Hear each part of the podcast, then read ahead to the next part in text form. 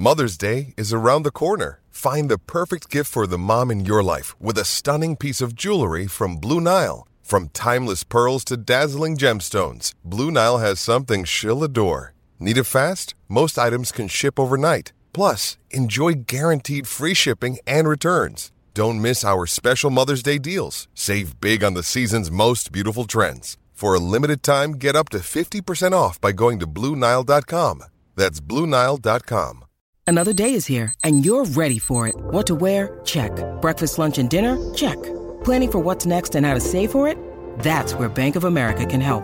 For your financial to-dos, Bank of America has experts ready to help get you closer to your goals. Get started at one of our local financial centers or twenty-four seven in our mobile banking app. Find a location near you at bankofamerica.com slash talk to us. What would you like the power to do? Mobile banking requires downloading the app and is only available for select devices. Message and data rates may apply. Bank of America N A, member F D I C. When you need mealtime inspiration, it's worth shopping Kroger, where you'll find over thirty thousand mouthwatering choices that excite your inner foodie. And no matter what tasty choice you make, you'll enjoy our everyday low prices, plus extra ways to save, like digital coupons worth over six hundred dollars each week. You can also save up to one dollar off per gallon at the pump with fuel points. More savings and more inspiring flavors make shopping Kroger worth it every time. Kroger, fresh for everyone. Fuel restrictions apply.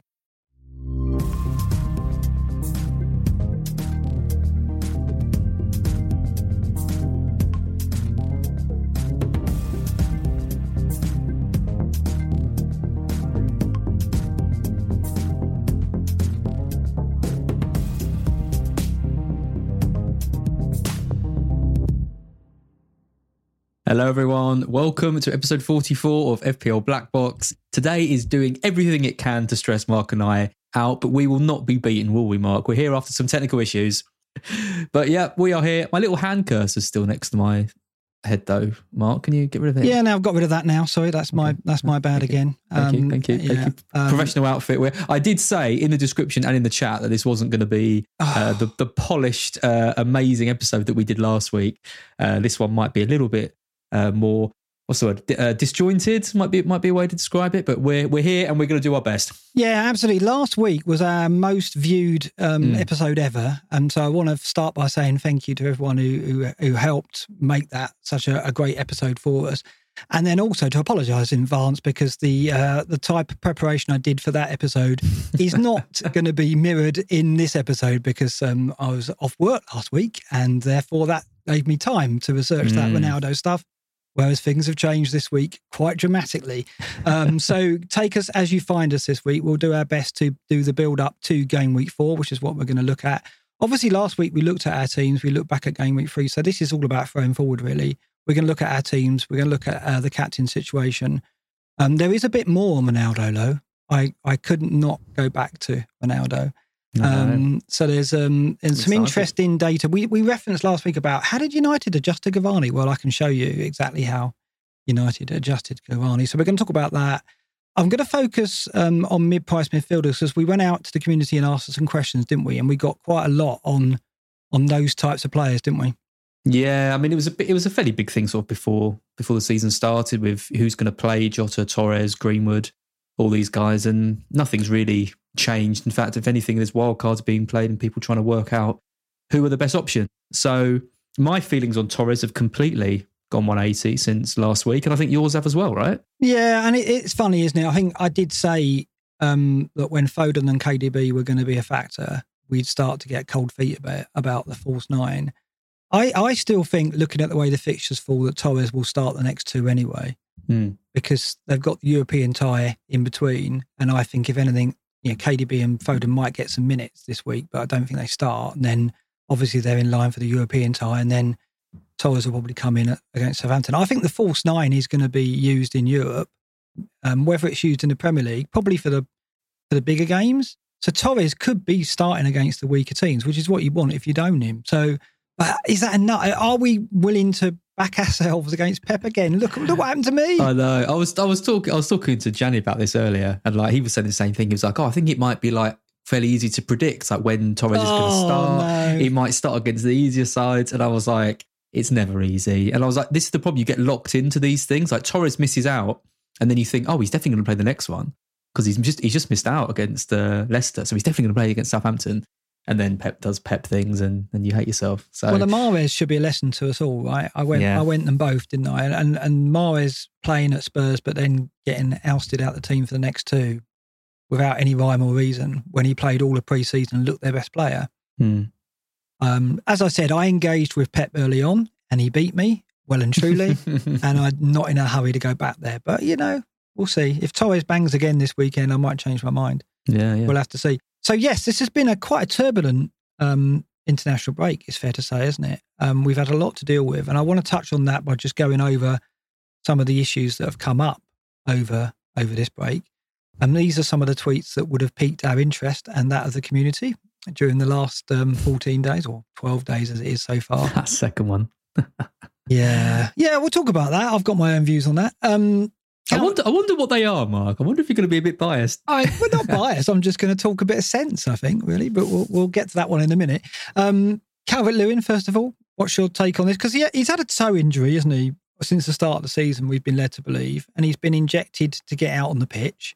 Hasn't stopped him returning three and three. Okay, two penalties. Yeah, but even so. Um, now he's got a muscle injury as well. And so he withdrew after getting that muscle injury against Brighton. Mm. Um, what are you thinking about him now? Because that is the popular transfer, isn't it? Ings to Calvert-Lewin ahead of game week four was the one that I looked at and thought a lot of the community are going to go that way. Ings is probably going to make way now for a different kind of player, maybe. Um, but mm. what's your take on the Calvert-Lewin situation? Yeah, I mean, I think Calvert-Lewin kind of forms part of the strongest front three if if everyone's everyone's fit, for me, going forward anyway. I think Calvert-Lewin, Antonio... Um, and Ronaldo would be the three that, that I'd look to get. I think Lukaku is obviously going to be the major factor at game week seven, but I think the other three I'd, I'd put slightly ahead of him um, till now. But yeah, I mean, if he hadn't gone off, if this was just like a you know, you know, one of the standard like international break injuries that we get, I I think there wasn't anything in it. But the fact he did actually go off against Brighton, um, it does indicate there is some kind of problem there. I mean, he was a bit superhuman going into the start of the season when, you know, he hadn't had any minutes pre-season and then started the first game. So he That's clearly true. is someone, yeah. he is someone who can, I don't know, maybe get over things quite quickly. Because I mean, I, I can't think of many other players that would, would be able to get no fitness at all. It's not like he played during the Euros or anything. He hadn't played a game for, for ages. So I don't think it's going to take him long to get up to speed when he does get over them. The question is, has he got over it? And I think he probably... has, but that's not based on anything other than he started when we didn't think he would, and and I'm hoping he'll be back. The thing is, I, you know, him withdrawing from the England squad was quite a big thing because he was kind of, you know, Bamford got the start, didn't he? Right, mm. and, and odds on Calvert-Lewin would have got that. So it, it must have been a big decision for him, which kind of insinuates to me that the injury is perhaps maybe a bit more than we think. Mm. Obviously, with all these things, we've got to wait until Thursday, Friday, right? So the next two days are going to be crucial. Um, but I do think there could be something in this muscle injury in particular. And it's interesting what you said. It didn't register with me, of course, first of all. He, he didn't have a pre-season. And so we were surprised when he turned up week one, didn't we? Um, yeah, yeah. So that I mean, could it, be it a could, factor. They, and I mean, there could be an element of that. Like they want to keep him behind and, and work on his fitness and stuff. And yeah, I, I don't know. I, I just think this has got all the hallmarks of someone who's going to start the next the next game. But... It's, right. it's hard to know without without seeing and, and hearing. We'll, we'll probably know from the press conference, I imagine. I reckon there's more in it. I think that he could be interesting. You know, yeah, I, I do. I do because I just think they could have used a toe injury for a start as a reason to withdraw him, and they didn't. Um, and I, like I said, he he's a player who's just broken into the England setup, and he probably would have fancied getting a start. So mm. it, it's not a decision he arrived at lightly. So I think it's a bit more than a precaution, but we'll have to see. Uh, the next one. yeah, Lukaku. Uh, obviously, it was post the uh, scoring the uh, in the three nil win for Belgium. Um, he got a goal and an assist, I believe. Um, mm. He went off after eighty-one minutes, and Belgium were three nil up after sixty-five minutes. So it's not like he was taken off immediately, that the game was in the bag. Uh, and of course, he did play for Belgium, so Chelsea released him. Um, so his comment was. Um, I'm struggling with a minor issue. I've been struggling with a minor issue for a while. Um, and he's gone to have a scan on it before returning to Chelsea because he's suspended for Belgium's game, um, the final qualifier. What do you make of that one? I mean, it's from from an F P L point of view, it's a funny one for him to say that and throw absolute yeah. chaos into into the midst. I mean, he's been playing with a minor issue. It's, it's similar to Calvert-Lewin. I mean, he's been playing with an injury to his toe. And so Calvert-Lewin, um, Lukaku's obviously had something as well, but not enough for him not to play. It's, you know, he started at the first opportunity against Arsenal, mm. pretty much. So I'm guessing as long as the scan doesn't reveal something, you know, sinister going on that, you know, maybe no one was aware of, then he'll start and be fine. Yeah, that, that's how I see it as well. I mean, I think you got to look at the fact that he played ninety at Arsenal. Um, and he played the whole game, and he and against Liverpool it was Havertz who came off at half time, and you'd you'd say, well, of course it was, because Lukaku's more of a threat on the break, so they wouldn't want to take him off. But if if it was an issue which, you know, was a risk to him, to his minutes, I would have thought we'd have seen something from Chelsea. I think mm. at least they wouldn't have would have let him go to Belgium to play, because knowing he'd play all three games, only because he's suspended it, he's not going to do that. So I I don't think there's too much in it. But you're right, it's all about a scan, isn't it? It's all about. But, a scan. I will say, if you're going to rest him at any point off the back of, you know, with this, with a minor injury, it's going to be Aston Villa at home, because then they've got Spurs and City in the league. They've got Champions League kicking off as well. Yeah, but it's yeah. home debut. Home debut as. He hasn't played in front of his own fans yet. Are you going to deny him a home debut?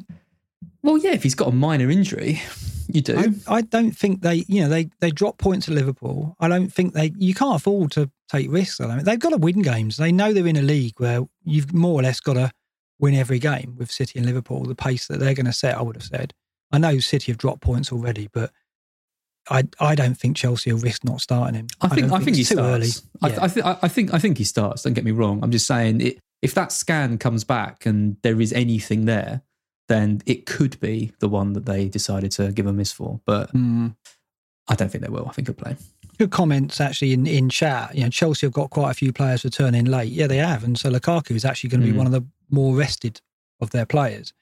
Um, so I, I I don't think there's any doubt he plays. I'm, I heard I'm, he's got his leg in a cast and he's not going to... Is that what you're saying? No. Well, to be honest, the week we've had as F B L managers, I wouldn't be surprised if some, there's a curveball coming on that um, still. Um, but hopefully we'll see pictures of him in training and it'll be confirmed by Tuchel uh, Thursday or Friday. Uh, I imagine Friday. Uh, Son, another one, injured, yeah. calf injury. What about this, this one? Is, this is the main one for me, I think. I think there is something in this. You know, for... for I mean, this, this is this is a strange one, right? This is like a training ground sort of... The, the ones that happen in matches... kind of, you know, often they're kind of pre- quite precautionary, I think. And, and you know, I don't know, you, you feel something, you think, oh God, I don't want to make this any worse. But a training injury that's enough to, you know, basically send you home, I think is, is a massive concern for him. I think he misses out. Out of the three, he, he'd be the one that I'd put money on missing out. Yeah, I think the nature of the calf injuries tend to be difficult ones uh, in my small experience of football injuries, um, having tracked them over the years um, with Scout. I think calf injuries quite are, can be quite problematic. They're not things you overcome, um, and they they can hamper you even if they're minor. So I think, yeah, I agree with you. I think was it was it a hamstring he had last year when he just played, like when everyone thought he was going to be out for ages, then he just played the next game and got like twenty points against Man U. Well, he had a hamstring. He had a hamstring scare this season, didn't he? Going mm. into game week three, he had a hamstring scare and played. Um, I don't know if he's had a history of calf injuries, but I just I just know that calf injuries are problematic, not easy to shake off. So if it's enough to keep him out of that next qualifier, I think there's something in this. And I agree. Of the of the three, I would say that Son is probably the biggest doubt. But um, yeah, and I mean, like like Calvert-Lewin missing out, for example, doesn't really affect England that much because obviously he's not going to play anyway. We've got Kane, Kane, Bamford, all this stuff. Son missing out in yeah, the qualifiers massive. though is massive. Mm. So he's not going to be sent home unless they're, you know, if they can patch him up and get him on the pitch, they probably would. Mm. So yeah, I think I think he's he's a, he's a worry. Has he been sent home, or is he just is he still with them? I didn't think he'd been sent home. Um, that's minor detail, um, but I, I'm no, not sure he's back at Spurs yet.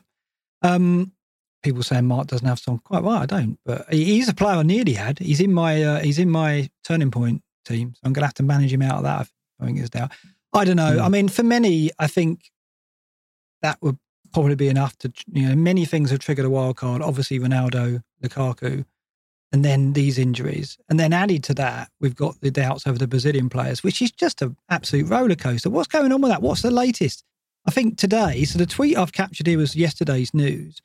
And then today, it's been confirmed that Brazil have asked FIFA to yeah. invoke the ban, right? So we know there's going to be a series of players, including Firmino, Alisson, um, and of course Raphinha, who's probably the one that affects F P L managers the most, who are likely to miss out now, unless the Premier League can do anything to negotiate.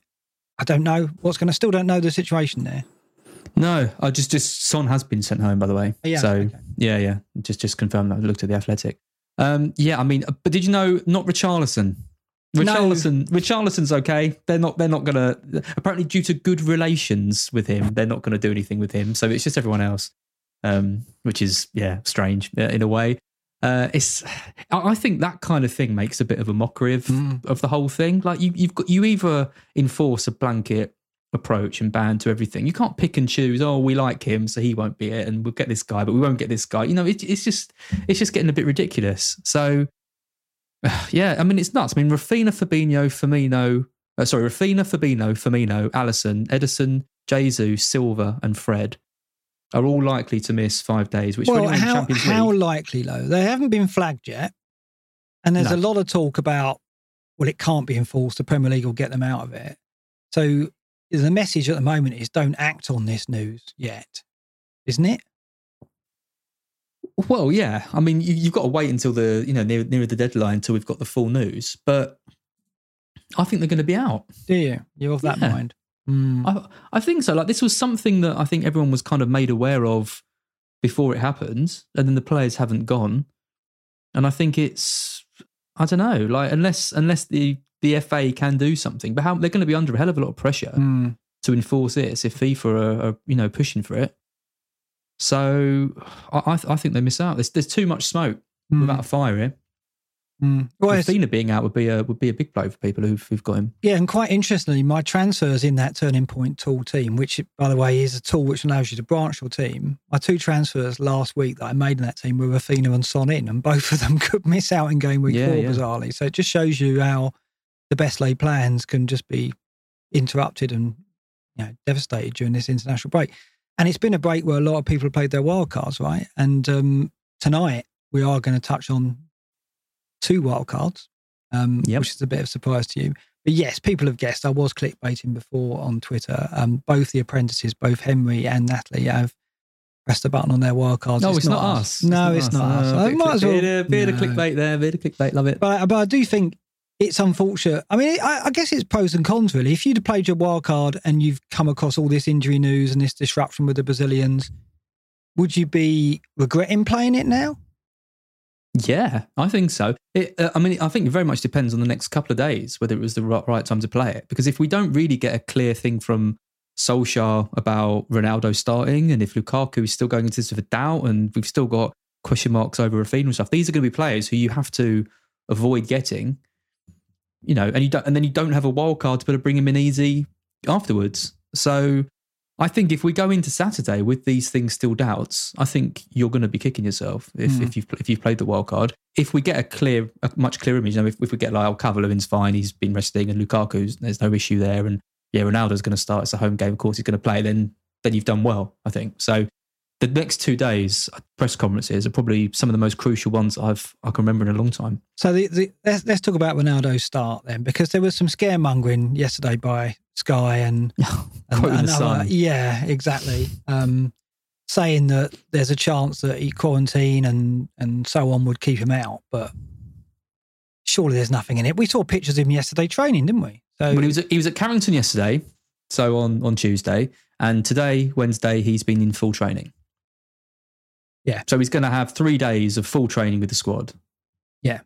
Like, and he's not, he's not, they're not going to play him against young boys in the Champions League. They don't need to. So what, why, why wouldn't, uh, well, I, I, he starts, he starts. I, I guess, I, I guess the only thing is that, you know, is, is he ready to be thrown in from the start? Like, probably yes. not. Well, he's probably not, is he? I mean, let's face it. I mean, they, In, a, in if if Ollie was looking, if this was any other player, I think he would ease him in. I think he would bring him off the bench. Yeah. Can, can I just clarify that this is a joke before I say it? Go on. What it's are you going to say? Ronaldo. Yeah, I know. Mark. Okay. Yeah, you got a lot of stick for saying that, and people just presumed you were playing. Um, I said it as a joke. The straight man last week. No, but I mean, if any other player, I don't think he'd start. But because it's a home game, the the excitement, you know, he, he he's he's obviously merchandise is flying out because of Ronaldo's return. Yeah, most to the club. ever most ever shirt sales on a single day, right. I believe. Yeah, his so, return. So the pressure to play him is great, and that, so I, I don't see him not starting. Whether he should start, probably not. Probably, you know, when you when you think about it, he, he's only been with the club, training with the club since Wednesday, and you know, it, it's a high-paced Premier League game, and they've got other players who are much, you know, much closer to being knitted in with the team in, in Martial, Greenwood, et cetera. But someone's going to have to drop out and make way because it is Ronaldo, right? Um, and presumably he's going to play out front, and Greenwood's going to move out wide, and Martial mm. will get dropped, right? That's what we think. I think I think he gets sixty, seventy minutes. Yeah, that's my prediction. Well, do you reckon he'll be taken off just for I mean, right to get the applause? Yeah, I. Yeah. Th- this is it, isn't it? I mean, it's it's quite interesting to assess. How many, at thirty-six, you wouldn't think he'd be an ever-present. And you would think that Champions League would be their priority to play him in those mm. matches. But because it is Ronaldo, you see him starting every game, very rarely getting subbed off before eighty minutes, and starting the Champions League games as well, don't you? It's going to be a real test, though, of Oli, because only this week Lingard has turned down a contract. And part of the, you know, obviously behind that is... he doesn't know how many minutes he's going to get for United. Mm. If they don't get cut runs, then Ollie's going to have some really difficult decisions to make, isn't he? I mean, I can't understand why he didn't move. Like, he must have known this was, you know, he must have known he wasn't going to get many minutes. Surely he must have had some offers after playing for West Ham, like he did. And he's turned those down. So it'd be interesting to know where he, where he does go. Because I kind of thought when he didn't move, I thought, oh, he's happy to be a kind of a squad player at United. And then like a week or two later, he's then like, oh, no, I'm not happy to be a squad player. So oh, that's that's a bit of mixed mixed messaging. Um, I mean, just just go back to United quickly. I mean, the the Champions League group isn't isn't easy. Mm. I mean, the young boys is the easiest one, which they can obviously rest a few players in. But with Villarreal, beat them in the Europa League last year, and Atalanta, who are like a fantastic attacking yeah. side, they're going to need to score goals against them. So you've got to think Ronaldo's going to be starting in the yeah. in the Champions League. So he's going to be a thirty-six-year-old playing every game. I, I just don't I just don't see Solskjaer having the bottle to to yeah, and and, and that's in, it really. In any game. That's it. I mean, if, if we see him start this one and we see him go back-to-back games, Champions League, when it gets tougher for him after the young boys, then we're, we'll get an idea. But I, I, I just wonder how he's going to... I mean, we haven't even talked about Cavani. We're going to talk about him in a bit. But, you know, he's a factor as well. Let's not forget. And when's he going to play? I mean, is Lingard and Cavani and Martial, they're just going to be settling for Carabao Cup? We're going to have to. I mean, he does love Martial. Mm. I do wonder if we might see him, but I, he sees Martial as a as a striker. Mm. I don't think he's going to play him on the left, mm. especially not when um, when Rashford's back. Well, I, I think they're yeah, I think they're all just on the on, on the way out. I think Cavani's around just to be a good influence now. I think he must accept that. I mean, he just when you when you have to give away your shirt number as well, it must be the most like I don't know, it must be pretty. Uh, demoralising. Yeah, yeah, of course. Of course, it's not, you can have my shirt number, Ronaldo. It's not been great for him, but you you got to think that you know he's a he's a quality player, and he's going to demand some pitch time, and they need cut runs for Oli to have a means to play these players. If they get if they don't get a cut run, I think it's going to be some really interesting choices they have to make. It's, it's going to be fascinating. Ronaldo coming back is fascinating for so many reasons, and the test of Oli's management and how strong he'll be managing him is just one aspect to that, I think. Um, while we're talking about Cavani, let's have a look at this stuff, because when we did the Ronaldo show last week, um, I think you raised the point about, well, what about Cavani? They did okay feeding him. Um, and so we went away and we had a look at um, exactly that. We looked at when Cavani started for United and how they provided him with, with service. And what I found was just shocking. It's just crazy. I just didn't expect what I saw. So he started thirteen games last season, and they're on the screen here. Started game week eleven, running through to game week thirty-seven. A good mix of home and away games. He scored five goals in that spell, in that thirteen start spell. He scored more goals off the bench, of course, but in the starts, he scored five goals. And interestingly, in those thirteen starts, United put in an average of seventeen point six open play crosses per game. And yet, when Cavani wasn't in the team, they only averaged eight point three open play crosses mm. per game. So while last week we were saying, well, are United going to adapt to Ronaldo? They've got to get more crosses into the box to actually feed him, for him to be able to via his returns at Juventus, because Juventus, if you remember, if you didn't watch the show, were the number one team in the Serie A for crosses. This shows, doesn't it, that United can and will adapt, right? Is that, I mean, that's what yeah, I take. Well, you're not going to cross the ball to Martial. You're, gonna, you're not going to get much, much, much joy out of that. Or but you Greenwood, are gonna, maybe as well. Or Greenwood, like they're just not that kind of player. So it, I think it is, it is, it is interesting because I've, I've always regarded Solskjaer, and I think a lot of people have, as being like building quite a one-dimensional team, you know. And I think Cavani came in, and, and the idea was that he would shake that up a little bit and give them a bit more of a presence up front and bully defenders a bit more and stuff, which you don't really see from some of the other ones, where it's just all about pace, get the bo- get the ball into the box, win some penalties, let Fernandes score them. Like that's that's the kind of thing. But I think this just shows that actually they do have different strings to their bow. And yeah, I think, you know, Ronaldo's going to going to play that role. And I think we're going to see something much more like this go, going forward. Um, and like we talked, I mean, we talked about all of this last week, but I mean, Shaw is going to be relied on so much, I think, yeah. to be putting these to be putting these crosses in. Yeah, I I, I think, um, well, the bulk of the crosses over this period when Cavani started were supplied by um, Bruno and, and Shaw. So I think we, while Bruno's value to us has decreased in terms of, well, maybe he's not going to have as many shots, he's probably not going to be on penalties, we would expect him to be key to providing assists mm. by those crosses from open play, and Shaw as well. I think, um, yeah, I mean, at Juventus we saw... Um, the fullbacks, wing-backs being key to providing him service, and I think it'll happen the same uh, for United. Maybe not Wan-Bissaka, but... No, less, unless he's having unless he's having a lot of coaching. Certainly sure. Well, one thing for a, a word of caution, though, you know, I, only nineteen shots in those thirteen starts for Cavani. So although they did provide him plenty of crosses, and they clearly changed tact, and they clearly said, right, Cavani's in the team, we've got to get him crosses. He only got nineteen shots out of it. So they, mm. the quality, you know, they've three point eight successful crosses per game on average compared to one point two without him. Clearly, the up, they upped the volume. It meant they had more success with their crosses as well. But he didn't have that many chances. Only in one game did he have more than two chances. Mm. So you'd expect those numbers to increase for Ronaldo, right? We can probably double them because he's going to take pot shots, right? But in terms of quality chances, this is another... going to be another interesting thing to study. How does Ronaldo compare to Cavani? Because I think he's going mm. to get similar service. Will he, just by the nature of him being, is he better in the air? I guess arguably he is. Arguably he's the best striker in the world in the no, air. Arguably he's yeah. definitely better than right. Cavani in the air. But Cavani's good in the air, right? He's not he's not slack in that respect, and he's a good header of a ball. But Ronaldo is probably peerless in that respect. So mm. you'd, you'd expect him to make more successful, you know, convert more crosses into successful ones, right? And have more chances. But like, but like you mentioned last week, a majority of Ronaldo's goals went with his head. Six anyway. He got, I think. Yeah, so the majority were, were still with his feet. Mm.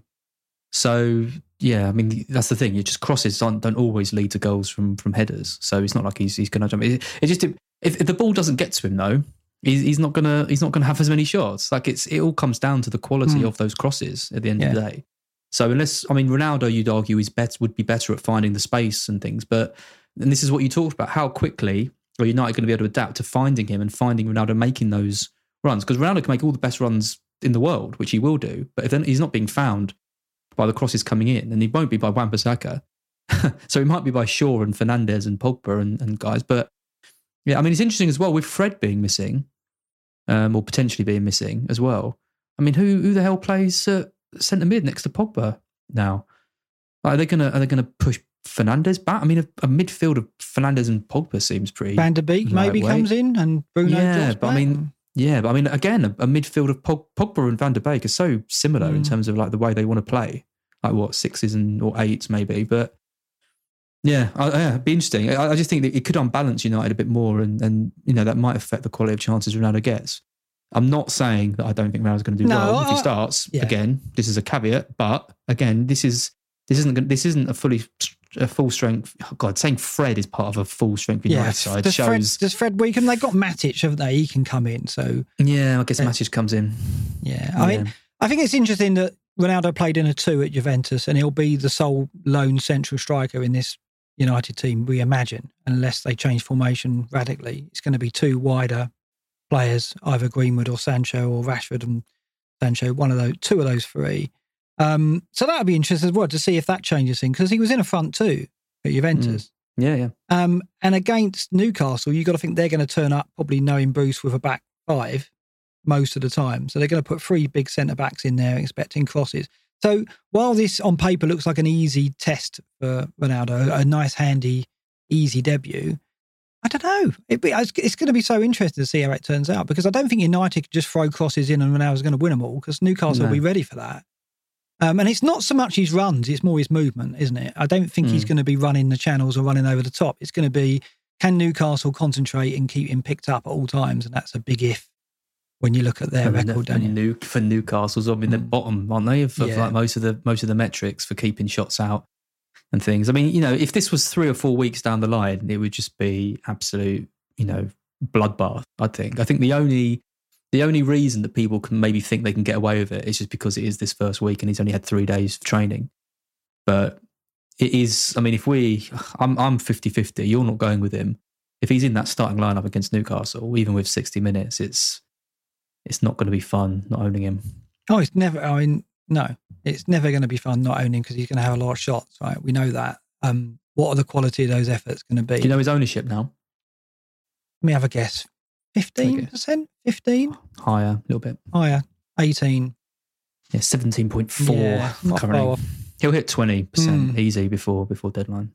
It's crazy, isn't it, as well? And when we look at the captains later, he's kind of like a shoe-in for the captain for so many people, and yet he hasn't kicked the ball in the Premier League. I know. How many years? Yeah, yeah. It's, yeah. it's pretty crazy. Right, let's talk about um, Romelu Lukaku versus Ronaldo, um, just to balance it up. Because if anything, this data is pro-Ronaldo, right? So let me reveal my bias a bit more by looking at something completely different. This is our friend Tim Bayer, who, if you don't know, he's on Twitter. He does a lot of infographics, really, really smart stuff. Um, at Tim Bayer ninety-three, uh, follow him if you can, because he does some really good visuals. We've used a few of them in the show before. Mm. This is something he put up a couple of weeks ago, looking at um, non-penalty X G um, for Chelsea, and making a case that actually, since Tuchel arrived, he's got them moving towards City as title contenders, not only in, in defence, but in attack as well. So their non-penalty X G since Tuchel came in, uh, one point eight, compared to United's one point three in the same spell, um, just for podcast users who can't see the graphic. Yep. So that's interesting, isn't it? Because again, we always associate Tuchel coming in with, oh, he's firmed them up at the back, but actually Chelsea don't offer too much up front. But when we looked at the season data at the end, I think Chelsea were third, and that really surprised us. Hmm. And this kind of underlines it as well, that United are, you know, kind of a, a bit behind them in terms of non-penalty X G. So do you think that has any bearing on the Lukaku versus Ronaldo argument? Or do you think Ronaldo's going to make a massive difference to this? I think you can kind of forget, and, and managers can kind of build a reputation really quickly, and then you just have that locked into your mind. So like, well, it's like United. You think Solskjaer came in, there was a there was an upturn in in their attacking. So you think, oh, he's a really attacking manager and they're going to create loads of chances. But then you look at that dip that, that they had when Tuchel was there. So was it around about game week twenty-six or twenty-seven? Mm. I mean, that is, they really, really did dip down quite a lot, but then steadily have, have increased it as his kind of tactics and, and strategies have, have come more into play. Um, so yeah, I mean, the, the data suggests that, that Lukaku probably is, is going to get more chances than than Ronaldo, I guess. But I think Ronaldo's going to make himself more chances, yeah, because he's a player who likes to shoot, and he won't be bringing players into the match like Lukaku will be. So I think I think it kind of balances out, but it is interesting. Yeah, I think it's, I mean, it's it's going to be, it was close in Serie A, right? I think Ronaldo got twenty-nine goals, Lukaku twenty-four, but Lukaku had the eleven assists. So goal involvement, it was thirty-five thirty-two. I think we're going to see something similar in the Premier League. I think Ronaldo overall will probably have more goal involvement. Um, but Ronaldo, just through sheer shot volume, will keep pace with him, if not beat him for goal. I, I don't know. I, th- I think that there's question marks around, will Lukaku dominate the F P L returns to the same extent that Ronaldo probably will? So, you know, what, for, looking, for Chelsea? Yeah, like I'm looking at Chelsea, I'm thinking, like, you know, Lukaku's there, and I think he actually makes like Havertz and Mount better options, because they should they should do better. But then I look at United, and I think actually Ronaldo makes Greenwood um, and and Fernandes worse options. Yeah, which I think is is the difference between the kind of the two players. Uh, and it'll be really interesting to know, in, you know, when we do an analysis in sort of five or six weeks, to see, you know, is, is Greenwood taking less shots? Is he getting involved less in the box? Are they all just set up just to create chances for Ronaldo, which I'm not sure they are really doing with Chelsea. They're, they're just more of a more of a unit, and I think ultimately that's going to be better for Chelsea this season. Yeah, and of um, course, what we saw against Arsenal was when Lukaku had the eight shots, but Tuchel said afterwards, we haven't really had any time with him to work him into the fabric of the team, right? Mm. And so what that might mean is actually he takes fewer shots and brings in others more often, and it's them who have more shots. So I think you're spot on in that I think what we might see with Ronaldo is it does impact Bruno, Greenwood, Rashford in terms of their output, um, but at Chelsea, the players around Lukaku will all benefit from being around him. That includes Werner as well, I think, when he when he if he gets back I, in the team. I, I think it is interesting. Like we we do have this sense of Ronaldo, you know, he's he's going to like just be the sole man. He's not going to trap back and stuff. But I, I don't. I've never had that sense with him. I think, you know, okay, he's he's getting on a bit. But if United are one nil down against Newcastle, and I think Ronaldo's going to be everywhere. He's yeah. he's going to be he's going to be the one dropping. Yeah, I think so. He's going to be the one dropping deep and, and trying to urge teammates on and stuff. That's what he's always done for, for all the clubs that he's been to. He's not going to just stand up front and just wait for the ball. He'll demand the ball, yeah. So he'll he'll, he'll, he'll drop and yeah. demand. Yeah, he'll come to the ball. I don't I don't see him pressing to preserve leads and that kind of thing. He's he's he's not going to be. I don't think he's going to be that type of player. He, if things aren't going his way, if he's not getting enough of the ball, or if United are losing, he'll try and oh, take he's, the game. He's not, he's not, he's not going to hound down players and, on the left and, and do an amazing tackle and then run back mm. up. He he is going to drop back to try and to try and see more of it. And that's when you that's when United's style could change even more, because then if yeah. he's dropping if he's dropping deep, they won't need to put in the put in the crosses for him. I can't remember though a, a player that's caused so much speculation. Yeah, you know, because because of that massive gap and and what he produced and what we saw the first mm. time and and. You know, no one can really know what we're going to expect. We, we've seen evidence of stuff at Madrid and, and Juventus, but he's going into a completely different team and a completely different league, and we know the Premier League operates at a different pace to Serie A, certainly. So we don't know. Um, and, and we've spent all last week speculating. We're speculating now. There's people in comments speculating. There's people on Twitter speculating. We don't know. It's going to take probably three or four weeks of data, and then we can start looking at the way it's trending. Hmm. Um, But what I do know is people are wildcarding now to get him in on the basis that he's almost guaranteeing them a return. And I don't know. I don't I don't feel as confident as some, obviously. I, I'm more confident in Lukaku, as people know. Um, and But I find it fascinating that this player has arrived and, and done this. And, it, and it, it really does link to one of the questions that we've we we we got from the community this week, from Faizan Khan, who said, you know, the template at the start of the season was formulated for the six game week period, and changes were expected into Chelsea's run from game week seven. But Romelu Lukaku and Ronaldo have kind of disrupted that strategy now. Um, and I think that is absolutely spot on. We we could never have foreseen this when we planned our teams ahead of game week one. And I certainly didn't. I looked at game week four as a key game week, and it's going to be that for all the different reasons, isn't it? Can I just remind you yeah, of you and Luke on, telling then. me, you know, you and Luke, you know, pre-season saying to me, oh, you know, you you know, we we want to be making moves because, you know, where else are we going to be making moves?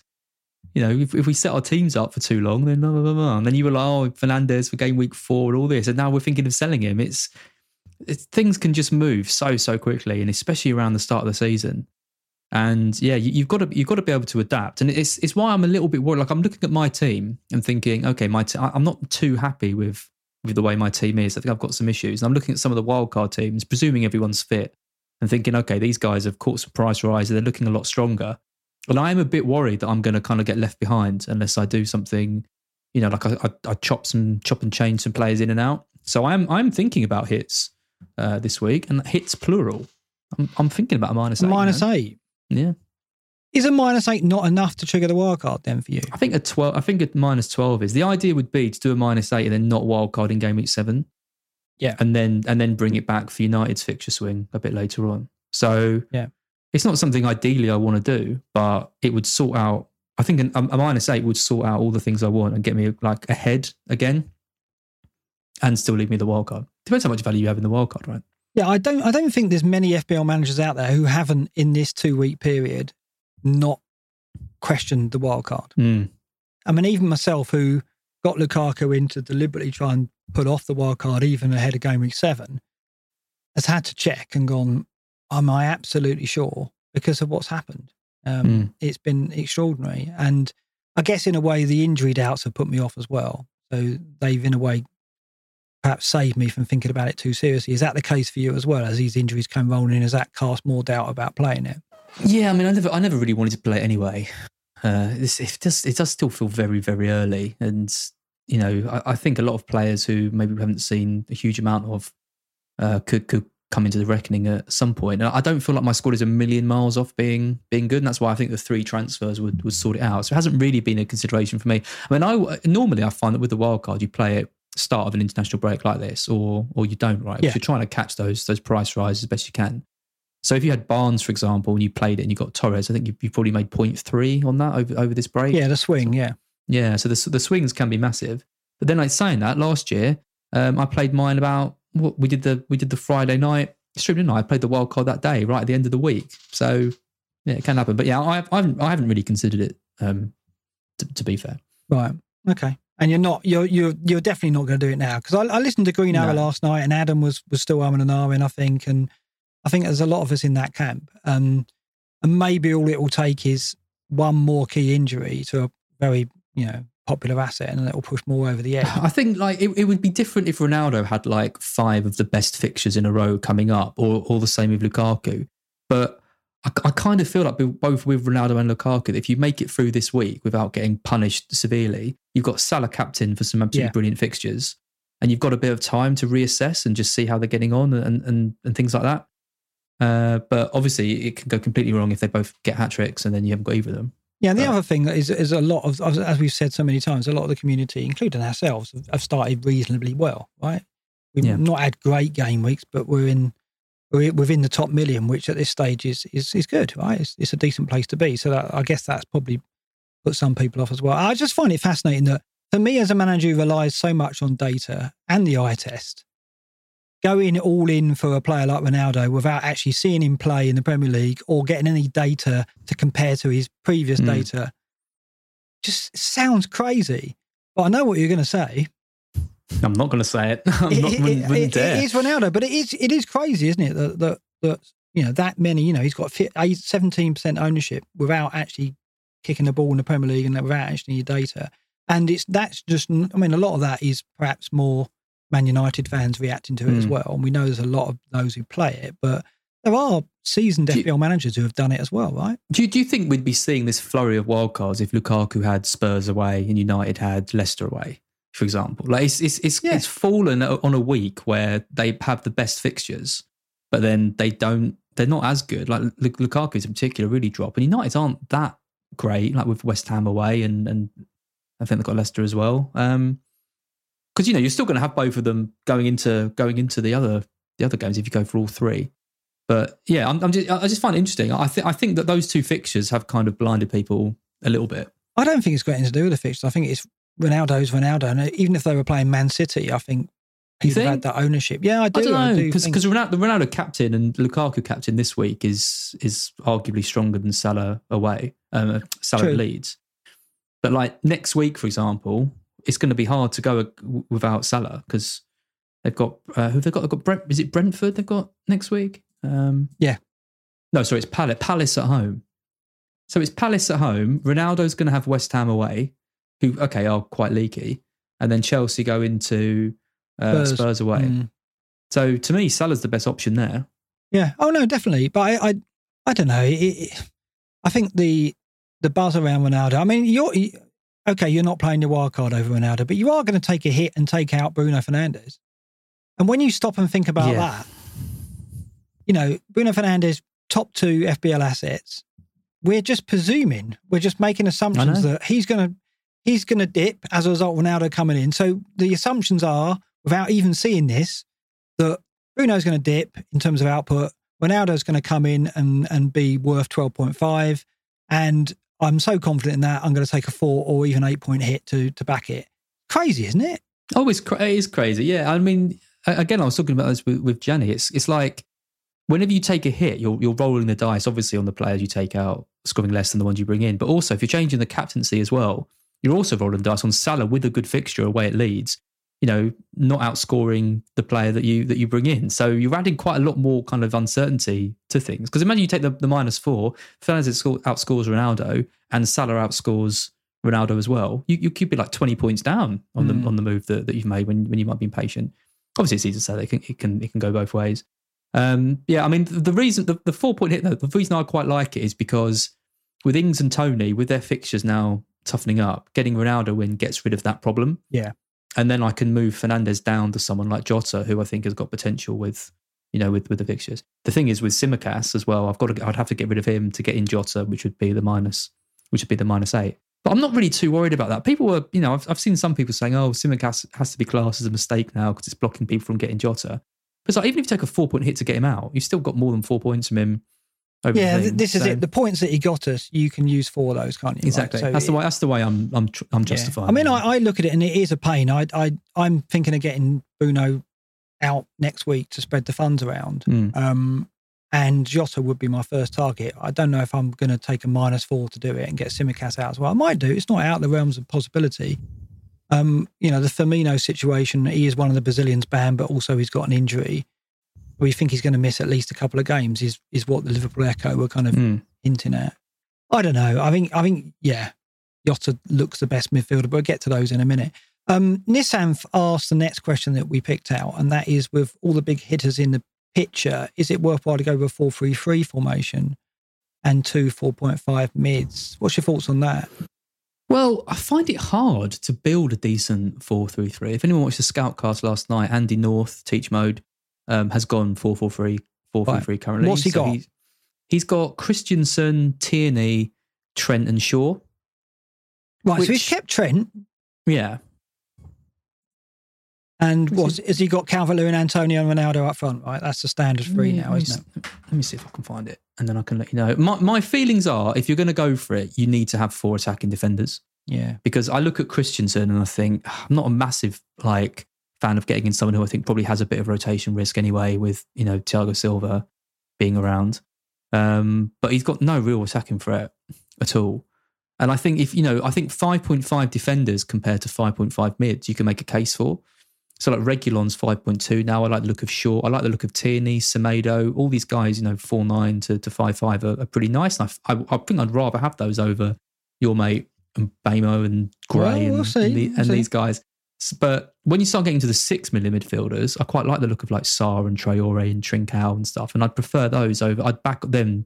Then I'm favouring the attacker much more mm. than, than the defence. I'll tell you why I don't like it. And, and this is something that I, I've thought about in the last twenty minutes before we came on air. I couldn't think of a good reason initially, but I, this is one I'm going with.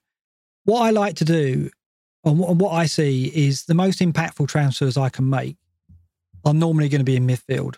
Particularly if your front three are settled, because we got to look mm. at it and think, okay, I'm going to have one of Lukaku, Ronaldo, and I'm going to have probably um, Antonio, and then I'll probably go Bamford or Calvert-Lewin, right? So I think most teams are going to have a mix of those players, right?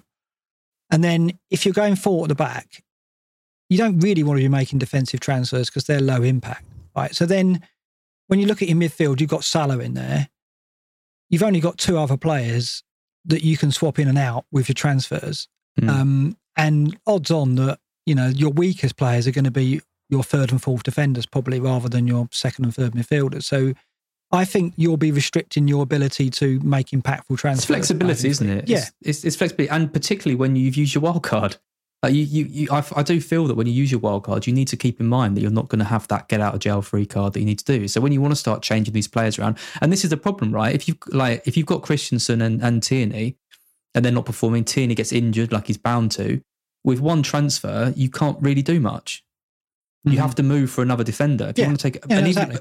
But even if you take a minus four, there's no five million midfielders, so you're going to have to make some changes around. I mean, Andy's team is Sarr in goal, Trent. Um, Rudiger, sorry, not Christensen, uh, Tierney, Shaw, Salah, Traore, Jota, Ronaldo, Antonio, Calvert-Lewin. There's nothing wrong with that team. No, that's good. I mean, Rudiger does offer a bit of threat, right? Yeah, absolutely. And and definitely safer than, than Christensen, I think. So I, I, I look at that team and I think, yeah, that's a strong team. I don't think there's there's anyone really missing that. that but the trouble is when players like Raphinha start to hit form, which they might do at six five, yeah. or Fer- uh, Ferran Torres, for example, becomes like an absolute must because he plays in every game and he's scored in the last two and he's playing, you know, Nor- you know, which will play Norwich. I mean, you know what I mean? Like the, the flexibility, I think, of that is is exactly what you say. That's going to be. That's well, midfield is where it's at. Midfield, I find, are the most volatile players. Right, they're the players that come in out of form and get the bigger scores. You know, Torres did it, eighteen points yeah, last yeah. game week. Right, so if you're set up with just three midfielders, you're limiting your ability to move into that, right? We, we, you look at the likes of Demarai Gray, it's like, okay, he might be a flash in the pan, but he's a player that you'd want to have the ability to come and get for a couple of weeks. Traore is a good one as well. I know he's got him in there, but he's only one, he's one of three midfielders. So, you know, Smith Rowe with Arsenal's fixtures could suddenly blow up. Odegaard could as well. I mean, I know it's Saka. I know it seems unlikely now, but I think the players that break out, the players that become bandwagons yeah. are normally, in my view, midfielders. Yeah. And so when you've only got three options there, because your, you know, your funds are tied up in a four-man defence. Yeah, and, and, the, and the other thing, more. and the other thing as well is, is price rises, because it's the midfielders and the forwards who are most likely to get the explosive returns, and you want to get them in to, to catch the price rises. Like defenders, unless they go on a really crazy run, don't tend to go up huge amounts in price. But like Benrahma, for example, went up, you know, zero point three, zero point four That's off the back mad. of a, a good, a good couple of weeks, yeah. and at, at this stage, you want to have that in mind about building value, I think, too. And also, I think we're early in the season still, so there's still midfielders like Smith Rowe who we haven't seen enough of with decent fixtures to know whether or not he's an option for our team. Yep. He could suddenly go on a run of three goals in four games and suddenly it's like, well, we've got to have mm. Smith Rowe. And then, you know, you've got to change your team structure quite a lot to get him in. So any like anything could happen with that. If we were seven or eight game weeks in, I'd be much more inclined to commit to a four three three, but at the moment I think it's a bit early. Anyway. Yeah, I don't, I don't, I don't hate it, but I don't think it's for me. No. Uh, Pricey uh, says, can we trust the likes of Greenwood, Jota or Torres to have extended runs in their respective teams? Would you consider the safest? Who would you consider the safest going into going into up to game week seven or eight? So it's Greenwood, Jota was the question before, wasn't it? Pre-season, mm. Greenwood or Jota, and I went Jota. I didn't go with him in my team, but that was my choice if I was going to go with one of the two. Torres is now in that mix as well, around the same price point, of course. Where's where's your allegiance on those three now? Well, I don't trust Torres even slightly. not not with not with De Bruyne and Foden coming back.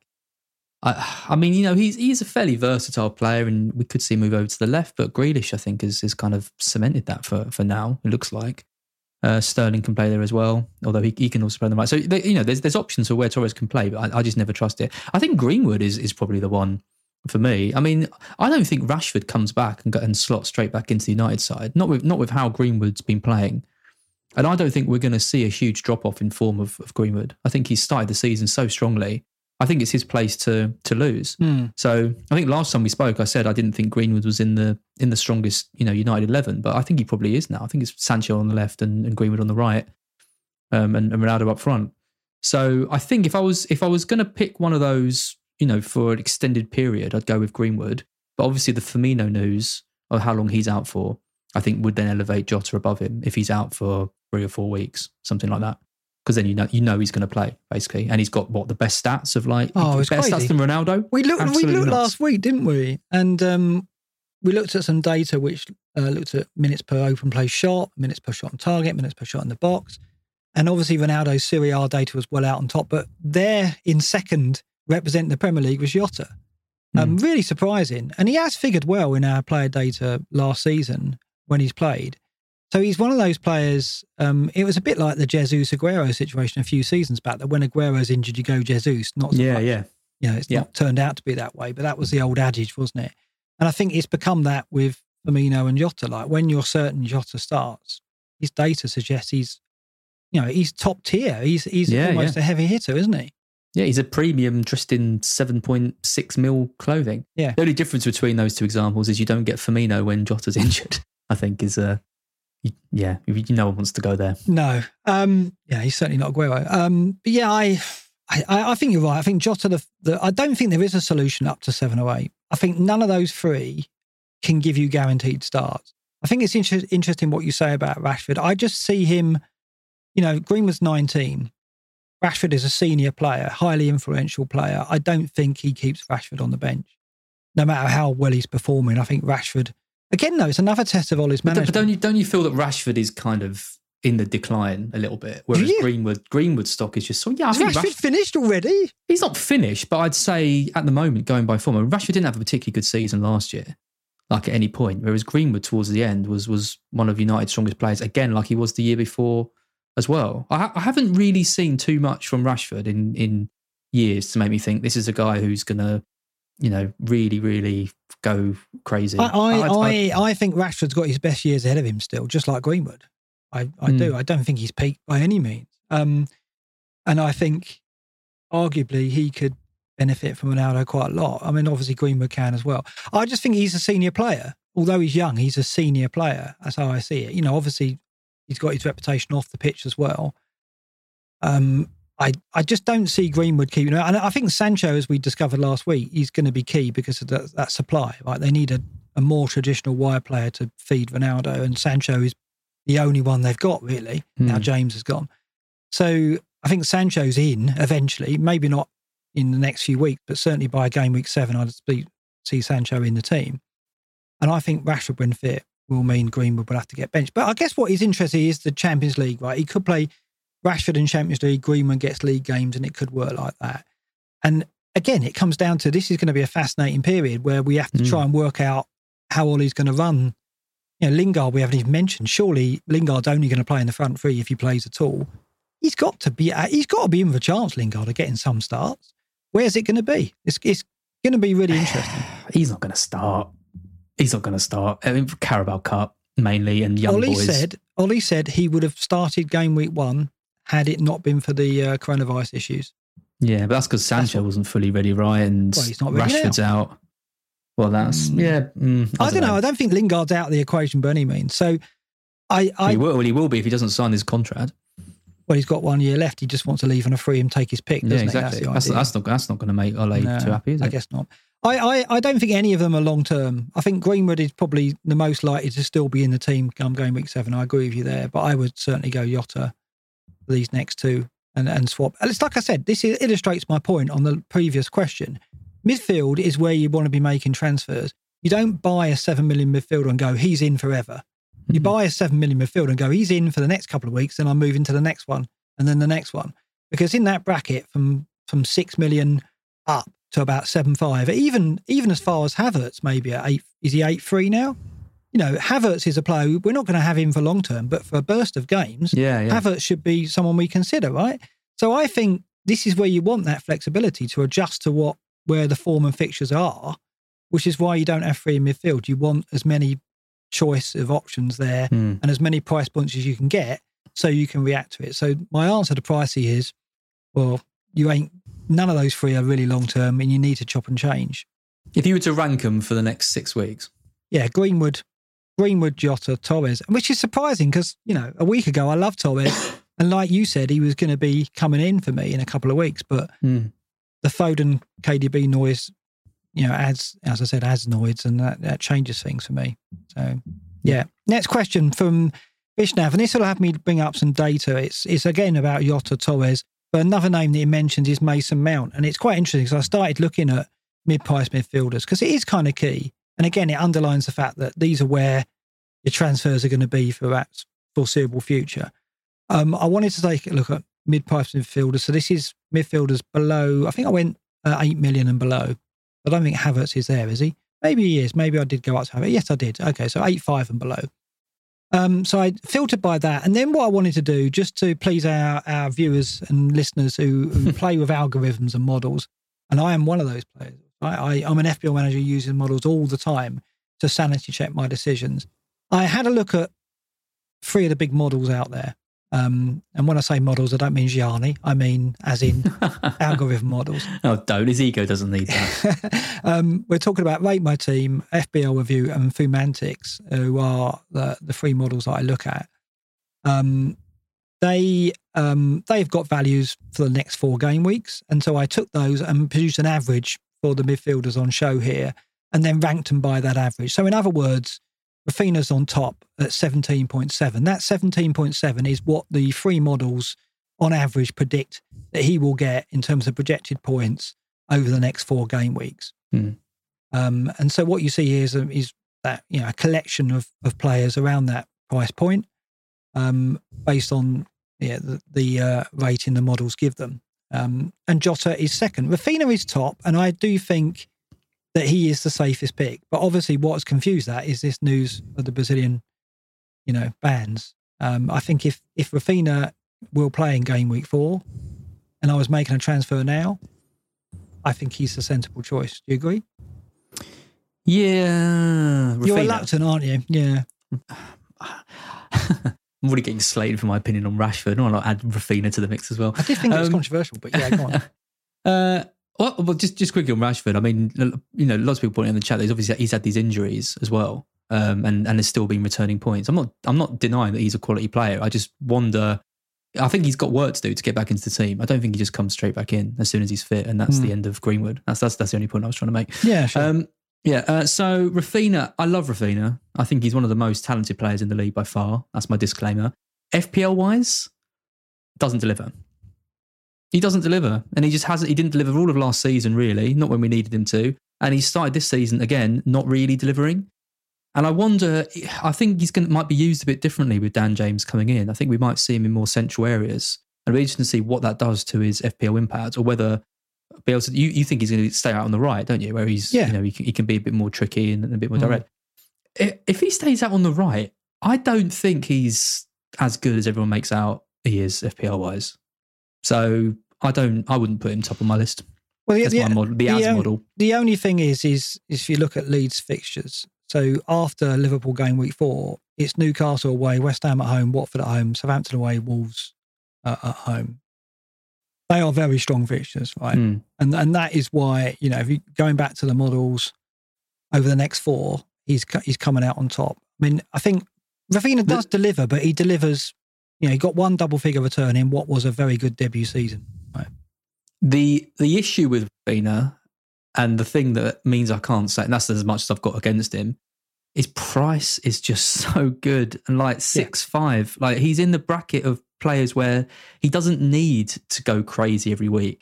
He just needs to do well one week, okay the next and stuff. And yeah. like he's obviously got the talent to be able to do that. And, and you know, his stats have, have, con- have consistently been good. So it's hard to really build a case from him. But I'm just, I'm just, I want to see a bit, I just want to see a bit more from him. That's a bit more from him. Yeah, I mean, I must admit, I watched him in the Burnley game and he disappointed me. He, he kind of was a bit more peripheral than I thought he would be. He's the kind of player who should be demanding the ball and coming central more, dropping deep to the influence play, and he wasn't doing that enough. I don't fear him like I no, do like no, other, other players, you yeah. know? If you don't have him, you don't fear him. You no. don't feel that he's explosive, and he's not. He's got one. He had that one double-figure return at Newcastle, and it's interesting because if you look at the, the ticker, it, it is going to be the Newcastle away game, game week five, that I'm looking to get him in. And that's, I had him in that game last season and he returned double figures and that's the only time he did. Mm. Um, and I do think that is a good fixture for him because I think on the break, Leeds will threaten Newcastle.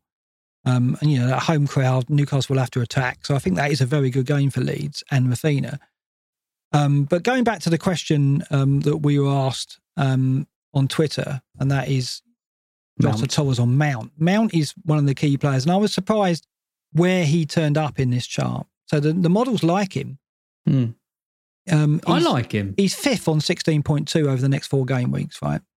Mm. And in, in his minutes per X G I non-penalty, which is also in our table, he's shown up really well. Like he's he's ranked top or second amongst the, the top ten here. It's the chances created. Mm. And, he, you know, he created more chances than De Bruyne last season. He go, it goes massively underrated just how just how... creative he is, and like like we've like we've said before, he, he hasn't had Lukaku to aim at. So I'm I'm I see him as this kind of like steady, reliable player yeah. who's going to very rarely get over double digit returns. But I think he's a better option than he was last year, and we should start to see more more from him. But they're quite similar, I think, Raphinha and Mount. Similar kind of yeah. players, like you said, they're steady contributors of points. Yeah, they've got set pieces. They've got strikers in Bamford and Lukaku that they will feed and will convert. All right, Bamford misses some, but I think Mount will, will there'll be an uptick in his performances and output as a result of Lukaku being there. How much, we don't know. We've got to wait and see. seven five versus six five. Yeah. And the fixtures at the moment are in Raphinha's favour, but obviously we know from game week seven onwards, we probably do want to look at a second Chelsea attacker as well as Lukaku. Mm. And at the moment, Mount is probably my favourite option. Would I go early on him? I'm tempted, you know. I mean, his fixtures... On the, what I've got here in the table is the rank for the next four, and Chelsea's ranked down there on sixteenth, so their fixtures aren't particularly strong in the next four. If we if we bring them up here, they've got Villa at home, of course, but then Spurs and Man City um, before go before Southampton come to the bridge. So the Spurs and Man City games aren't great, but the thing is, with Mount with Lukaku there, I I still think there's return. You still look at it and think he can get a return in those games. Mm. because yeah. the set plays, right? And it's the same with Raphinha in a way. Raphinha you'd back to maybe get something against Liverpool because he's always creating and he's always, you know, a force on set pieces. Do you think he's completely nailed Mount? Mount, yeah. I do. Yeah. I do. Yeah, I mean, I, I think he's... I just I look at the Ziyech's pre-season and obviously got that injury and, and stuff, and I just wonder how where he's going to play, if anywhere. Uh, and then I look at Pulisic as well, and I just wonder if they put these t- these players in, maybe there is less of a space for Mount with Havertz there as well. But then I just think how much Mount gets picked, and I think actually he probably is fairly nailed and, and not really. He's gonna he's gonna play the majority, isn't he? He might get rested the whole game, but well.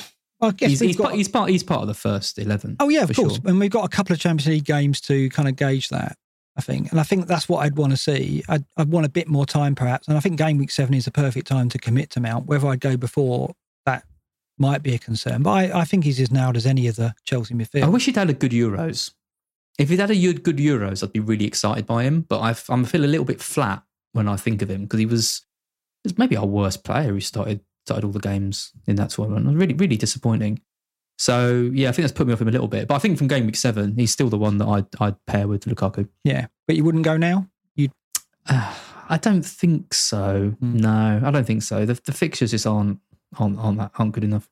So going back to the question there um, from Vishnav, uh, Jota, Torres on Mount, I guess it would be Jota short term yeah. and then you switch to Mount game week seven would be the way to go. I, th- I think that's absolutely perfect because yeah. that might be when Firmino's coming back and then you get the fixture on from Mount. So yeah, yeah that's my I think just looking at this table again, it underlines the options we've got in midfield, which is why again, I think the mid price point, um, you want four midfielders at least, if not five, right? If I think if you're going to go three midfielders, you are limiting your ability to impact your team with transfers mm. is, is again the point. Um, other players on this list, for example, we haven't even mentioned Benrahma, who perhaps isn't going anywhere until West Ham's European. He blanked, so then everyone gets sick of him. Yeah. Like, oh, wild, cause you don't see. There's so many wild cards I'm seeing now without him. Without Benrahma, yeah. yeah. But I, I guess the Europa League is the doubt there because they got Vlasic now, and we expect rotation, right? Yeah, I guess. I mean, he's still been part of an absolutely fantastic start. Mm. I, I'm trying. I'm trying not to look at players who are in form as as as being risks. Like, I know we saw it with Mahrez where he was dropped after playing so well, but I do think there's. It would be very very brave to drop Benrahma like with the with the seat, with the start that West Ham and he's had. You know, for at least a considerable thing. I think you'd be quite pessimistic. Think, oh, I'm not going to get Benrahma because he can't possibly continue this form, and there's going to be other mm. players that kind of come in. So. I'm trying not to look like that. If he's in form, he should be starting in the team, and if he doesn't, then that's more of a surprise than if he than if he didn't play. So no, I, I don't think I don't think there's any any real worry about his his minutes. Uh, maybe maybe he might come off a bit earlier than the normal. Now there's a bit more rotation there, but you'd have still picked him if Lingard had signed, for example. Yeah, I guess, I guess so. I guess again we need time, don't we, to see how. I, I don't think I think it's going to be Bowen who gets rotated. Bowen and someone yeah. else probably who, who are the victims of the Vlasic arrival, but. Like the partnership yeah. between Antonio and Benrahma is yeah, so there, evident, it? so obviously strong. Like to take one of them out of the team now just, just seems like all the all the work they've done building the chemistry between them would be undone. So, but you're right. I'm seeing wildcards without him, which is you know yeah most is, most most wildcards I've I've seen him in. Yeah, we're yeah. we're losing patience. And what's it? Well, I think what's interesting when I did this study of of of the models is the players that the models don't pick out that are proving popular or would be targets. And we look right down the list, and it's and it's you know Damari Gray. And mm. and to an extent, Conor Gallagher, right? The models don't like those two players because there's no there's no pass, there's no consistent returns from these players. So there's no data on which the models can reliably predict big returns for them. I mean, not all the models are the same. I think F B L Review had uh, Gray slightly higher than the other two. Um, so all the models are different. But consistently, it, it's these players who show short-term form. Mm. We saw it with Lingard last season, that you can't rely on the models to spot. The models are much better at telling you which of the consistent players to go for in any period. So, you know, they're, they're obviously looking at, in this period, Jota and Greenwood as players that they recommend because of the fixtures, because of the past, and because, you know, the track record of those players that models predict. But someone like Gray, who suddenly appears as an option, and or in some wildcards, isn't fancied by the model, and that's mm. what we'd expect to see. So it, you've got to be careful how you use these, and I think that's where they're limited, right? Well, it's completely wild. And, you know, it's the same argument I keep having with, with people on Twitter who are so obsessed with these models. Well, who these models don't win F P L, do they? And the perfect example last year was Gundogan. Gundogan's role completely changed. And when a player's role changes and models are basing things on maybe previous stats and previous performance and stuff, you need to be able to separate that out from what you're seeing on the pitch. And Lingard was a perfect example. Gundogan's a perfect example. We see we see changes in players or in in formations or in the way, you know, confidence as well, as well, that indicates that these players can certainly be good picks. So I, I use these. I mean, I'm I'm a big stats man, but to, you know, I use them the same way as you to validate decisions. But you've got to watch games and you've got to see how, how players are on the pitch and not just base everything on this. And, yeah. I'll, and I'll fight that to my death. No, I think you're right. Because I, I mean, I used to look after the Rate My Team model um, for Scout, right? So I used to work with Chris in maintaining that and updating it. And I often had issues where I was like, you know, that, that a player could show form for three or four weeks, but the mm. model doesn't like them. And then when we publish the latest data, we get questions about, well, how come this player's only got... And I had to go, well, that's because the model hasn't yet kind of recognised that short-term yeah, form, yeah. right? And that's it, right? It, it, it's, you can't really have a model that adjusts that quickly. Uh, it doesn't work like that. Um, so it's forgivable. It's not something we should criticise the models for. Short-term form, you don't go to the models for that. You have mm. to use other sources, whether that be, you know, your own, you know, interpretation of data or more likely the eye test, right? And and that's yeah. where the eye test wins out, I think. But it's only a set few examples each season. We picked that Gundogan, Lingard, and Gray is doing it again at the moment, right? Interesting one is is Traore as well, because yeah. we all we know from the eye test that he can't finish. we, we've we've known that for ages, and I wonder. Yeah, I wonder how long, you know, if he, if he scored two goals against um, Watford and then, you know, suddenly started to find his humours, I wonder how long it would take the model to adapt for that, you know, now kind of, because it'd be bringing the his X G back in line with what he's performing, right? Because at the moment, there's such a difference between that. Huge, that yeah. That's why he's that's why he's ranked so low. If the models were purely based on X G, he'd be right up there as one of the one of the top, you know, top predicted scoring players, and we all would be getting him. But because it's Traore, we're a bit more hesitant. Yeah, the model is suggesting he's not a player we can trust. Like the minutes per X G I non-penalty, one twenty-four point eight. It's the best on show in this table. Yeah, but he's only, and that's good because I agree. Yeah, but the model is. I think the model is correct. I don't think we can presume no. returns from him. So I think I think here the models are, are working really mm. well. But that's because it's Traore is a player the models know very well. Damari Gray hasn't been in the Premier League for a few seasons, yeah. right? So it's less. Um, interestingly, on Green Arrow, Fergie said that he thinks Traore is going to get four attacking returns in the next eight, and I think Adam's taken him up on that bet. What do you think of that? Would you take that bet? Four returns in the next I, eight? I think he'll get four in the next eight. Oh, okay, interesting. I, I think he'll get four in the next eight just from sheer volume of well, this is stuff it. that he's doing. Yeah. Surely like four, you, four assists in eight wouldn't be an amazing You throw return. Enough against the wall, something will stick. Well, right? Exactly. And that's, it is like that for yeah. Traore. Yeah, yeah. Um, but he, he is a, an anomaly, isn't he? Incredible player in so many ways, and yet I've never known a player of his ability to lack that final product no. so much. It's crazy. It's, Tadic gets gets close. Remember his stats, he always used to be absolutely outrageous. And he hit the he hit the odd like sixteen, twenty-point haul, didn't he? But a lot of the time he was like top of all of like the tables and everything, and never really did it. But I mean, he's doing in, it. He's doing it now, to be fair. Um, yeah, but Traore's in wildcards, right? Yeah, I know. He's going to yeah. be in one we look at later. Well, the the, the problem with Traore is um, is well, the, the good thing about Traore is is Jimenez, and Jimenez is difficult to fit in when you've got Calvert-Lewin, Lukaku, Ronaldo, and Antonio. Yeah. yeah. So if you want to tap into the Wolves attack, it's Traore as the next option. I, I still like Trincao. I think Trincao. I haven't seen Trincao in a single team. I still think he's he's a good pick yeah. as well, and I think he's got more end product in him than Traore. Yeah, so I, I, t- I totally agree. Better. But again, it's like these are the fun players. These are the players you get in for mm. a couple of weeks and hope for the best, and that's why you want at least four midfield slots. Um, yep. I'll say it again and again until it sinks in. But yeah, that's how I feel about that. Going back to the questions, the next two are going to be on the captain, so we're going to look at them a bit later. Um, but for now, we're going to look at our predictions uh, for the weekend for game week four. And this is where we stand at the moment. And I noticed that I've crept ahead as on the uh, on the outcome, still at fifty percent. You down to forty-seven. It's what, wait, one. Wait. It's one. Well, yeah. One in it. Yeah, fifteen to fourteen correct outcomes so far. Uh, I'm on four correct scores to your two. But you're beating me on clean sheets again. You did this last season. I can't figure out how you're doing that. Why clean sheets you're better at than me? I need to figure that out. There's got to be a reason. I, I don't know either. We'll I can't see. even. Yeah, no idea. It was it's consistent with last season's form, though, that's sure. Uh, game week fixtures then. Uh, let's start uh, with Crystal Palace and Spurs, which is a twelve thirty kickoff. Um, not really a garden centre game. I think we want to watch this one.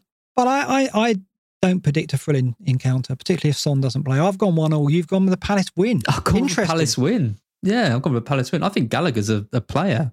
And I think we wanted to see some signs from, from um, you know, Palace and Vieira that they could get something. And, and they played well against against West Ham. So I think this could be this could be a bit of a wake-up call for Spurs. And I think a wake-up call for Spurs is coming, because they've had three one-nil wins, not really performed amazingly well in, in any of the games, kind of done what they needed to. Okay, against City, maybe that's a bit harsh. They were they were brilliant in that game. Um, but very, very lucky against Wolves, for example, and lucky against Watford too. So I think there's a, yeah, I mean, a draw maybe. I think there's a, there's a wake-up call coming, and I, I just wonder if it might be this game. Yeah, and I also think Palace have shown enough to suggest they've got a bit about them. And they've got mm. Edouard in as well. I presume he's going to be in line for debut, so that will lift them. They'll have somebody who can who can finish in central areas. They've not had that for a while. Um, you know, how quickly is he going to get up to speed? We don't know, but he, he, he should be a factor this season for them. And Gallagher, you're right, he's on a high. So they've suddenly got options, haven't they? Yeah, absolutely. If Son's fit, though, I think this could be a, a different game. I'm kind of running with the assumption that yeah. Son's going to be going to be out. If he's fit, then I think Spurs will probably... Although Son hasn't scored at Palace in six outings, I think I read. Did he not? He's got a really poor record at, at Palace. Yeah. Interesting. Different different Palace side, I guess. A bit more expansive, maybe. A bit more space than under Hodgson. Yeah, I mean, I think, I, think they're more, I think they're more enterprising under Vieira, right? So I think they're going mm. to be a more exciting team to watch. So when they're on telly, I think I'm going to watch them this season. I expect more from them. Um, Arsenal, Norwich, not sure I've watched this one, though. I, oh, we've God. both gone one-nil because I've, I think you see the same as me, right? You see this being a quite an atrocious game where both teams are on edge and in the end Arsenal nick it, right? That's all yeah. I see. Yeah, I just, I mean, I've seen a few people mentioning Aubameyang lately, yeah. thinking maybe, maybe he's a he's a kind of a one-week punt to, to bring in. Um, I mean, Arsenal should win it. Uh, I think Norwich have been, they've been okay. They, they but they're, you know, both of them are, are trying to avoid the record of the worst start to a season ever. I think if one of these teams loses by three goals or more, they'll have the worst ever start to a Premier League season. Um, because they both obviously got beaten five-nil by, yeah, by Man City. Yeah. So, yeah, so Arsenal, you know, obviously want to avoid that. If they lose three-nil to Norwich, that'd be a complete disaster. But you you got to think Arsenal are, are going to win this, even even though they've been poor. Yeah, and that's what I'll go with. But I don't, I just don't see it being an open game. I think it's going to be very edgy indeed. No. So I'll go to one-nil. We're we're different on the next one. Brentford, Brighton. You're going for Brighton win again. I you're you know you really are showing some bias in with the Brighton predictions this season so far. Fancy him, do you? Well, we've been all right except for against Everton, where we just let Damari Gray run through and and score. Uh, you know, we, we I was I was worried about that game. I, I put us down for a draw, but never really felt particularly good about it. It's a game that we should we should win, right? It's a newly promoted team. Um, you know, they're still kind of adjusting to life in the Premier League, mm. and we've been playing well. So I just can't believe we didn't sign a striker. I just I just don't know what. And then you see Edouard going to Palace for like fifteen million, and it's like we were linked with him all summer. Mm. Like, why haven't they just signed him? Maybe he didn't want to come, but. Yeah, I'm I'm going I'm going to back Brighton to have a bit too much for Brentford. No, I, see I think it, I, I think Brentford I, will score. I see it the other way. I, I mean, I that home game against Arsenal, we saw how much the crowd lifted Brentford, and they performed really well in that game. They could and should have probably scored more goals from open play. I mean, they, in the end, they relied on the long throw for the second goal, but they had chances. So I yeah, I think they're going to continue to surprise us. Now I'm going for one-nil. Uh, Leicester, Man City. We're both in agreement here. We only see one result. You see Leicester scoring. I, I don't see a Leicester goal coming in this. Well, game. The only reason I see a Leicester goal is because Edison's out and yeah. Stefan's out, and it's probably going to be Scott Carson playing in goal. Good old Scott Carson. Good old Scott Carson. I mean, remember he saved a penalty last season. I don't think he's, in, he's, in, he's even in the game uh, at the Did moment. Did you see someone so, on Twitter said that Scott Carson is the um, oldest thirty-six-year-old they've ever seen, and even Mark on F B L Black Box looks younger at fifty. I saw that. I didn't like that. I must. Like yeah, that he is. You compare him to like uh, Ronaldo at the same age. He's had an yeah, easy life as well. Yeah, exactly. Look, yeah. He's had an easy life on the bench for week after week, and yeah, he does look like he's been that, through the ringer. It's that. It's that thing he did for England when he just let the ball go go through him. I think that's yeah. what that's what did him in. Yeah. No, I, I didn't factor in. I mean, I made these predictions a, a, a twenty-four hours ago. I didn't factor in the Brazilians missing for City. I, I still back a two-nil. I just, I, I don't know about I. I Don't like Leicester this season. I, I just haven't seen anything from them that excites me yet. And, uh, you know, I'm seeing Vardy looks more lively. They need the two up top again. They need to go back to be playing an action. I think action. so. And I, I think, until I, I they think do, I'm not do. buying in. So. Yeah, I think they absolutely do. And and just going to keep beating the drum is I don't know what that means for Barnes and, and it's, yeah, I don't know if Rodgers really knows what to do with, with that. I think it was quite easy for him when Barnes was out and Iheanacho was playing well. And now he's, I just can't believe Iheanacho isn't playing, mm. hasn't started the season after how good he was. You say it almost every week until Bar- until he gives in and Rodgers plays him. Yeah. Okay, this is going to be controversial. I've gone one nil United. I have to, right? I have to. I, I'm not going Ronaldo, so I can't go, oh, five nil, because then I'll be going, why aren't I getting Ronaldo then? You know, it's madness. So I've got to, I, I, what I, my theory here is, like I said earlier, that I think it's going to take a bit of time and Newcastle will turn up with a five-man defence and have no interest in whatsoever in counter-attacking. I don't think Callum Wilson's going to play. I think he's out. I don't think they're going to carry much of a goal for it other than Sam Maximin, who'll probably play out front on his own and try and beat United defenders on the break. That's about the only threat they're going to carry. You kind of know how Bruce is going to play it. Um, and I think the occasion might get to United a bit and they might get frustrated, but they'll nick one. That's what I'm going with. You're going for a landslide victory, right? Oh, no, they battle them. I mean, yeah, your theory is, is stronger than mine. I'll give you that. They've got better players in just about every position. They're at home. Of course. They've just signed. It's Ronaldo. And Newcastle are crap. So they'll battle them by all logic, I think. Yeah. I mean, I mean, you mentioned the, you, me, you mentioned the team data. Let's just look at Newcastle on that. This is the team data so far. And, and looking at minutes per X G non-penalty, Newcastle were third from bottom behind Burnley and Arsenal. Um, they have conceded a chance every five point four minutes. Um, only Burnley and Arsenal have conceded chances more frequently. No, Spurs have actually as well. That'll be the City game. So yeah, the data suggests that Newcastle he's, don't have a defence that's going to stand up to it, right? The thing is, he's going to set them up so defensively as well. Yeah, well Wilson's Wilson's out, isn't he? Yeah. He's gonna he's gonna just massively look to frustrate, but they've just got players that can unlock them, like Fernandes, Sancho, Greenwood's going to be playing. Like they're just going to have I, I way know, too much. But my my theory is, if Ronaldo starts, I mean, everything's about Ronaldo, isn't it? Everything's about, we've got to get him the goal, right? They're going to start thinking, we've got to feed Ronaldo and it'll happen. I don't I don't know. I just don't know what to expect. It's, it's That's what's really fascinating. We, I don't know how United adjust to having a player like Ronaldo in their team. I don't know if it's seamless and he just slots in and everything comes together and they win three or four nil. I think there's every chance that it's like sixty-eight minutes and it's still nil-nil. And when's this goal going to come? I think that could happen. Yeah. And that's maybe, my theory. Maybe I, I, I'm not buying it. No, of course not. Fair enough. Um, if he start, if he starts, Ronaldo scores without a doubt. I'd bet any money on it. Oh, I might take that bet. Yeah, yeah, I might take that bet. We'll we'll settle on the sum afterwards. Have a charity I, I, bet coming, I, I think. I don't necessarily think that's the case. I, I you know, uh, that's hence the one nil. I think Greenwood gets the goal, but we'll see. Uh, Southampton, West Ham. Both gone two one. You've gone two one, I've gone three one. And it's mm. interesting when we get to the captaincy, because um, there's a lot of talk this week about why are we taking our eyes off Antonio for the captaincy. And I think that's a very good point. And I think West Ham win this convincingly. Mm. Yeah, it's just the quality of, of other premium options with good fixtures, Lukaku, Ronaldo and Salah. And are we quite ready to... to it's not because it's not just Antonio, right? If it's Antonio playing for you... Okay, not United. If it's Antonio playing up front for Chelsea...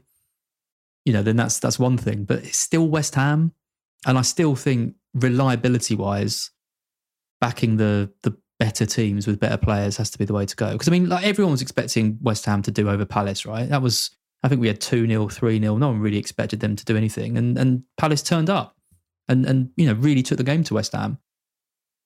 So I don't think West Ham are quite ready to be considered as like, you know, perma captains. Not not when the options with the premiums are as strong mm. as they are this week. Would you think it'd be different if, like, Antonio was priced more? Because we know in the past we've been blinded by the fact that it's a seven five option, it's a six five option, and despite the form, we don't back them.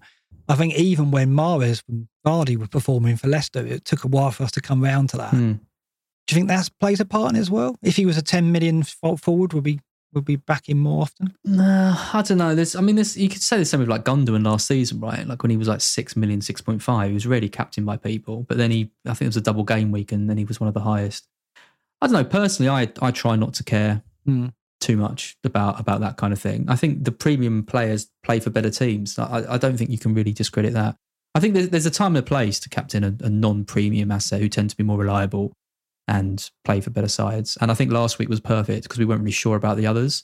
But this week, there are three teams with fixtures that I mm. prefer to this one. Okay, it's interesting. Maybe we just go mm. back to that comfort too often and overlook players. And I think Antonio's very, very decent um, tip for the captaincy as we look at when we look at the data. Watford Wolves, difference of opinion here. You've gone for the away win. Obviously, Traore to deliver one of his four attacking returns in the next eight. Yep. Jimenez he's maybe, gonna, if he's allowed he's gonna, to play. I don't think he, tra- he is, though. Jimenez is out, isn't he? Uh, I haven't seen it confirmed. I think, I think the, confirmed. Is it confirmed? That I he's think I've seen in chat earlier that there was something confirmed on that. So. Interesting. Yeah, I mean, that obviously... I just think Wolves are, have been playing too well not to not to get a, a win soon. And if they lose to Watford, that would be bad. I mean, Watford have had a really strange start. I mean, mm. Wolves have been consistently good, but not got any points. Whereas Watford played really well against Villa and then were absolutely dreadful mm. against Brighton and then put in a decent defensive performance against Spurs. So I'm just not really sure what we're going to get from them. Whereas I've seen consistently for three games the Wolves are capable yeah. of, of scoring. So yeah, I'm just backing them too. Yeah, I think there'll be goals in this, but I'm going off the basis that Watford, are, we know coming up from the Championship, they were very strong at home. And I think what we saw against Villa was that I've been they were they were just so passive in the two away mm. games. I'm hoping, because I've got Sarr, that we see something of the Villa game in this home game. And I think Wolves Wolves defensively have surprised me. I thought they'd be open, as you yeah, do. Me too. It hasn't been the case. Yeah. But I'm, I'm going to go two one here just for the fun of it. I do, I, I've got to tip my man Sarr to get something. Uh, Chelsea Villa, three nil for me. You've gone two nil. Again, biased with Lukaku. I've gone for the bigger win. It probably does depend on whether Lukaku plays. I think he does. Mm. Um, I don't see a reply from Villa because their attacking data so far has suggested they're they're carrying very minimal threat right now. They're carrying very minimal threat and they're losing Buendia for this game. So mm. their main creative hub is now not playing and they're losing Martinez, who is the only chance they've got of keeping some of the Chelsea shots out. They've got no chance. Yeah, and they're playing against the best defence in the league, Sorry. possibly, right?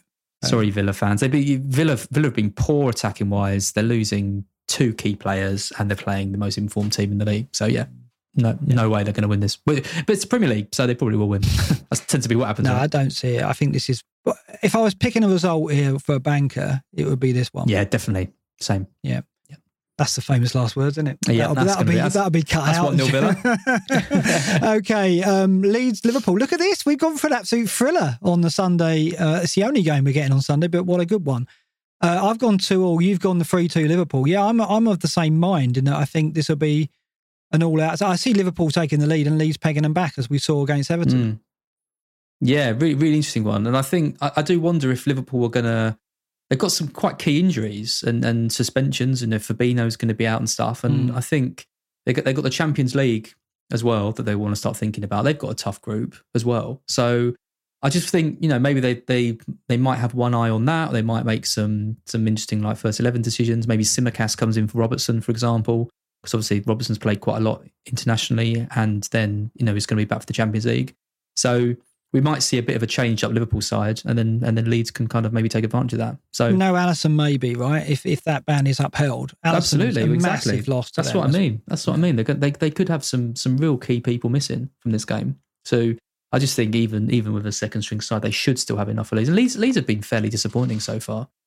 Uh, I think. Yeah, I, I don't right. I, I I I'm well into Leeds still. I, I it's interesting because you know I'm probably going to go Bamford next week with my transfers, uh, and I may well double with Raphinha as well. I just think the fixtures are so strong, and I haven't lost faith in Leeds at all. I, I'm a big Bielsa believer, so I I battered, think we'll battered see by things. United, like yeah, okay, but that, they did last against season. Everton. And then poor poor against Burnley, really poor. They were just okay against Everton. They played well against Everton. They were poor at Burnley, though, I'll give you that. I'll give you that. Um, but I, I think we'll see something in this game ahead of their good fixtures to make us go, hello, we do need we do mm. need at least one of their players over that one. So we'll see. Um, and finally, uh, if a garden centre is open on Monday night at eight o'clock, I'll have a look. I don't think Squires is open that late. I would. I this would is your garden centre game. I would consider it. I, I, I think this would be pretty dull. Um, I have predicted a two nil, so have you. That's almost like a default result, though. Um, I don't know. I'm not. Uh, while I'm convinced on Leeds that they will come good, I'm yet to be convinced by this positive Everton that we've seen uh, and this Calvert-Lewin train. I, I've still. I, I've got more questions about Everton than I have Leeds at the moment. But I'm still backing a two nil win because Burnley are poor. I think no no team's conceded more headers or more shots in the box than Burnley this season. And Everton have got a system which is perfectly suited to get balls into the box and hit, win, and Calvert-Lewin to win headers. If so I starts. think I think if Calvert-Lewin starts, he could potentially be a captaincy consideration to make. He's the only one outside, I think, of the main the main three. It's very um, interesting you would say that, because when we get to the data, there's there's a lot to support yeah. that view. Yeah, he's the, he's the one, and and I think, you know, if Calvert-Lewin is past fit, I think that gives me, I can easily move Ings to Calvert-Lewin and not have to take all these elaborate hits that I'm that I'm thinking of, and that might be something that I I think about doing. What do you think Sean Dyche thinks of the Brazilian um, Footballer Federation for letting Charlton play because they're out of a favour? Do you think? I mean, that if you're Sean Dyche, you can imagine him, can't you? Oh yeah, mm, yeah, it would be blues for that one. Oh yeah, thanks Brazil, thanks for that. Let, very, let him very, off because you scratched our backs. It's very strange, isn't it? It's, it's very yeah, odd, it's, yeah. I think it's, it's to do with the Olympics, isn't it? Because he was yeah. in the Olympics and he, he performed well, but it's favouritism, right? Yes, no you scratch why you our look back, at it. We'll scratch yours. Yeah, it's crazy. Very, very odd. I mean, this is why perhaps they haven't got a leg to stand on if Premier League mm. test the. Yeah, if they try and push on that, we'll see. As we record this at the moment, Richarlison plays and the other Brazilians don't, but we'll have to see what yep. happens. Uh, I want to just go back to those questions before we look at the... No, let's look at the captain matrix first. This is looking ahead at the captaincies um, over the next four game weeks uh, at the moment. And Ronaldo has been installed as my favoured... I thought I, I, thought I said Rondon. I'm losing my mind. So, Ronaldo's in there well, yeah. as the favoured captain. I, I reluctantly put him in over Lukaku and put Lukaku as the differential choice. Um, it's very big of you, Mark. I think that's fair enough. I think that's fair enough. I think I think that will be the way that majority go. Obviously, personally... If Lukaku's fit, I think he will outscore Ronaldo in game week four. But. So if you had Ronaldo and Lukaku in your team, you'd still pick Lukaku? If both were starting? Yeah. I think oh, I would. Is... I think I would, because I just think Martinez missing him for Villa is a big factor. I think Chelsea are already set up to play with Lukaku because they've had two games of him already. He's had time with the team. He's had time with training. Ronaldo, it's although it's it's a Ronaldo, it's such an unknown. We said there's no data, there's no eye test. We're just presuming he goes straight in, and because he's the greatest of all time, immediately he gets a goal on his debut. I'll make two bets with you, it's assumptions. If you like, for, for yeah. charity. Go on, then. Mate, Go on, then, for ten, charity, ten, yeah. ten, ten pounds each. Yeah. Firstly, if both start, Ronaldo outscores Lukaku. Right. And secondly... That includes Ronaldo. Assists as well, does it? Because yeah. Ronaldo doesn't get assists. Yeah, include, include just outscores F P L-wise. And secondly, if Ronaldo starts, he scores. Okay. Well, yeah. both are going to come in, aren't they? For me, I think. I think I, I, I, I think Lukaku is more likely to score. And I think Lukaku's got assists, so I think he outscores him. Cool. That's, I'm literally putting your money where yeah, your mouth is. I will do. I will do. This is, we're taking a bet out, we're taking a leaf out of um, Adam and, and Fergie's book here and having bets. So maybe we should do this every week. Maybe we start betting with them as well. Um, okay, so uh, elsewhere, though, for this week, um, we're going to look at the captains in a minute. But looking forward, uh, you know, talking about Antonio, I, I've now installed him as a differential captain almost every week. I think it's only one game week where he's got a tough fixture that he's not on there now. And it's quite interesting. The differentials are quite strong every week. Like, there's lots of options there all the way through. So I think even if you don't have Ronaldo and you don't fancy Salah... There are some decent options available anyway mm. going forward.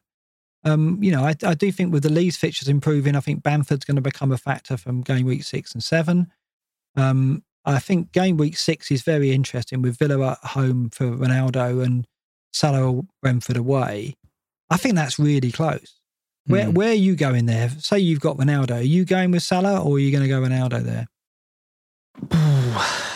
Ooh, that is a that is a very tricky one. Mm. Um, because I mean, Brentford have. Well, both both Brentford and Villa have both been fairly decent defensively as well. Villa have been really blunt in attack, but defensive numbers, I believe, are, are quite good. I think I would go for Salah. Yeah. the, Mar- the Martinez factor, I yeah. think. Might, I'll see if you go there. It. But even in that week, I mean, I've, I've, I've highlighted Calvert-Lewin at home to Norwich, right? You talk about defences who can't defend headers. Norwich mm. are really weak in that respect. And they came into the uh, Premier League with a weak record for Errol Jules from the Championship.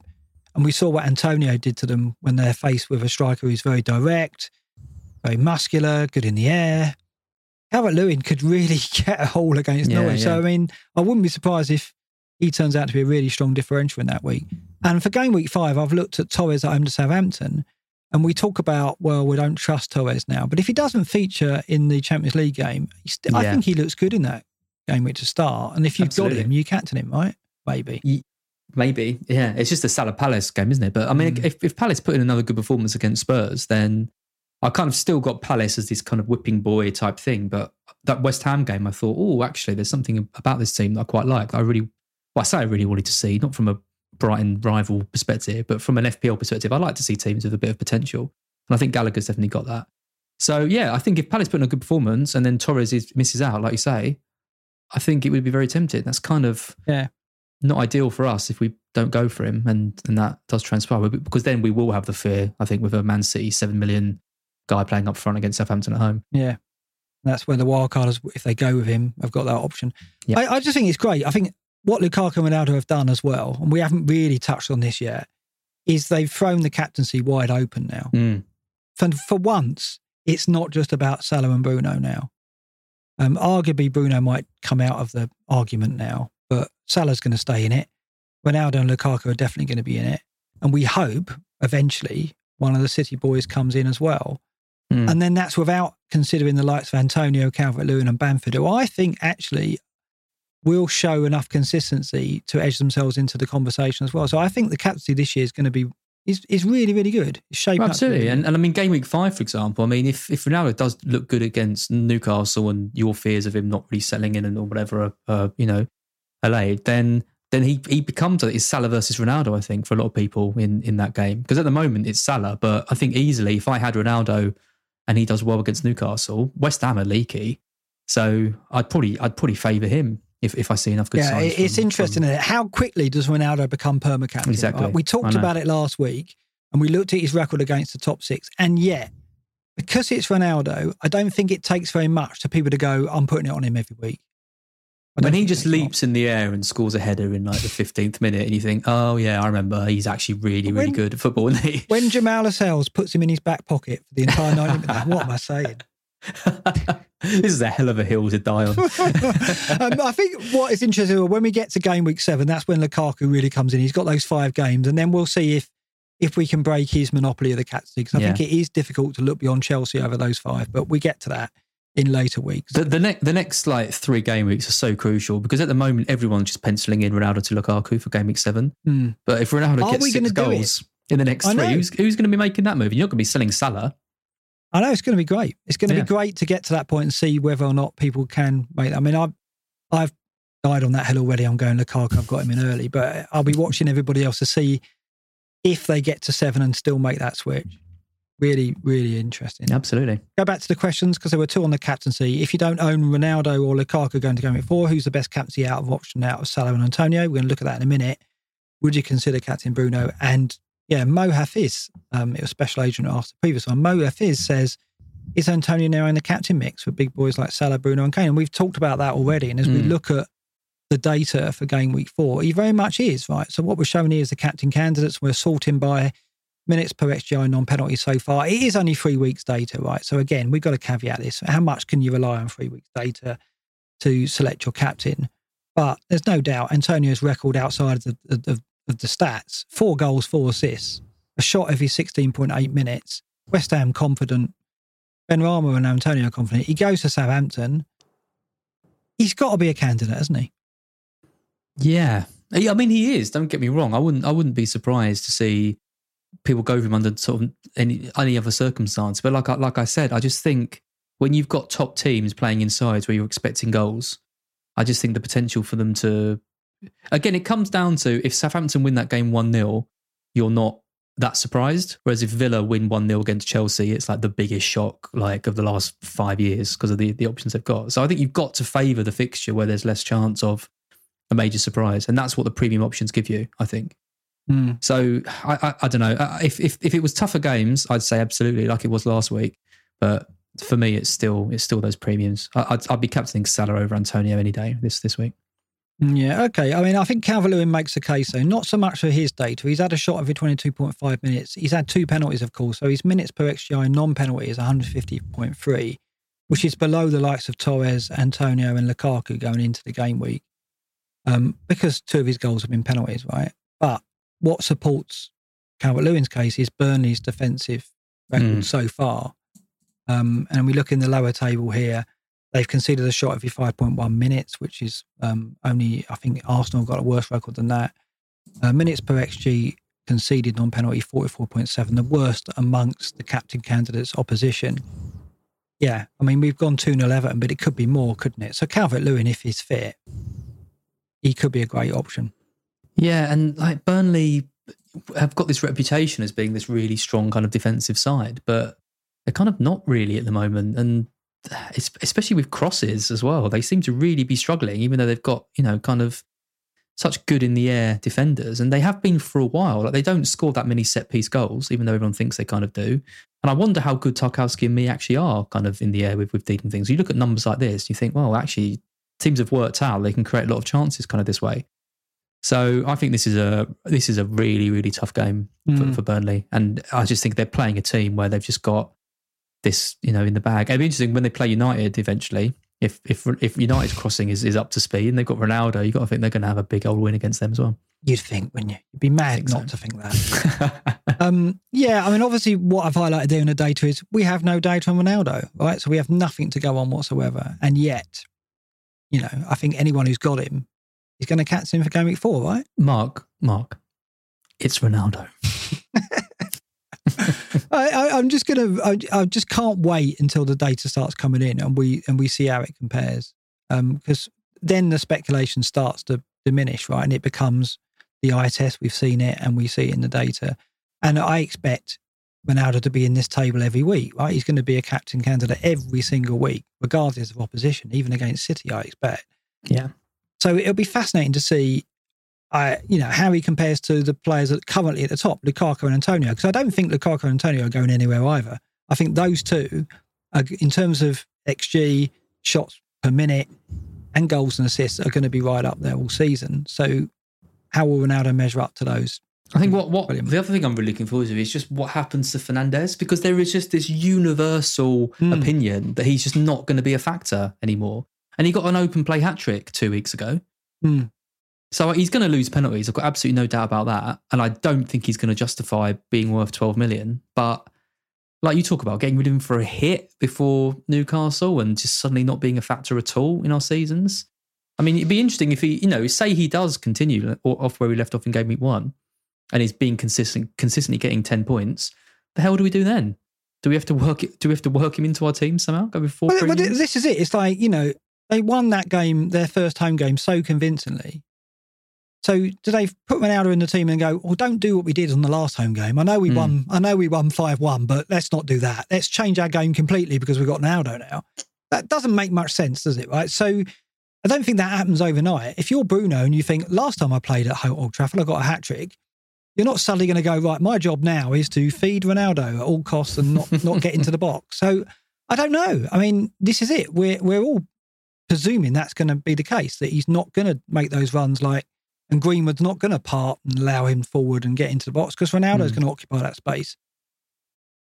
We don't know, but we're we're making a lot of assumptions. And, and I wonder, you know, it's, if any, it's difficult. If anyone can can dig this stat out, I'll be impressed. How many times has Fernandez assisted Ronaldo for Portugal? Well, that, it's not good apparently. I don't know. I've only heard anecdotally that they they haven't yet clicked right as a pair, and and we know that Bruno obviously didn't make the first eleven in the Euros, right? So he hasn't had a good time of it recently on the international stage. So I think it's difficult to judge when Bruno's been in and out of the team, maybe. I, d- I don't know. It, it, a lot of assumptions, and I, I I want to see this work first. I want to see it prove that Bruno's going to become a shadow of the F B L asset yeah. he's been. Um, but having said that, I plan to get rid of him because I'm presuming without penalties. I was going to say, yeah. imagine if you end up sticking with him after well, the start happen, of the season saying you didn't even want him. I know. I mean, I think if he has a good game against Newcastle and he and he scores, it's going to be very difficult to suddenly go, well, no, he's not the player he was. I guess the the black and white is the penalties. Nine goals from the penalty spot, half of his output. Mm. If that's gone, and we think it is, it's difficult to justify the twelve million. Yeah. Like in a one-off game, he can still provide. And I wouldn't, yeah, yeah. I, I put this out there, and I'm not going to bet this. I wouldn't be surprised if Fernandez outscores Ronaldo in game week four. That would be an outcome, wouldn't it? Mm-hmm, that would be. I'm not putting my money on that one, though. I would definitely take that bet if you were. Yeah, no, absolutely. Okay, let's look at your team and see where your captaincy is at. And then currently it is on Antonio, but that depends on whether you're taking this four or eight point hit. Is it going to be an eight point hit?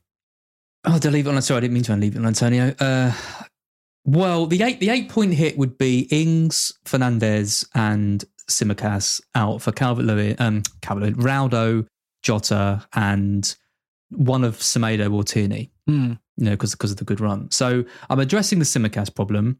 I'm addressing the Ings fixture swing, and I'm addressing the fact I think Fernandez is going to be less of an option. So you know what I mean? It's, it's an eight point hit, but really it's a four point hit to, to get Ronaldo in, and then a four point hit to get rid of Tsimikas. And I, I I am literally looking at it like he's done really well for me, and I can afford to spend those four points on dealing with that issue because this was the worst case scenario, right? The worst case scenario was Jota became a massive factor in our seasons. And we all talked about it at the start, and the blocking of Tsimikas is an issue, which mm. I'm happy to spend four points to to rectify if I need to. So that's the eight, that's the eight point hit. Um, the four point hit, uh, the other option, sorry, would just be to do Ings to Calvert-Lewin. Mm. And trust you, I but Fernandez is going to outscore Ronaldo. That. I mean, I, I just think it's, it's it's crazy, isn't it? Because I, I only got Bruno in for game week four, and yet there's so many mm. managers here thinking, getting rid of Bruno.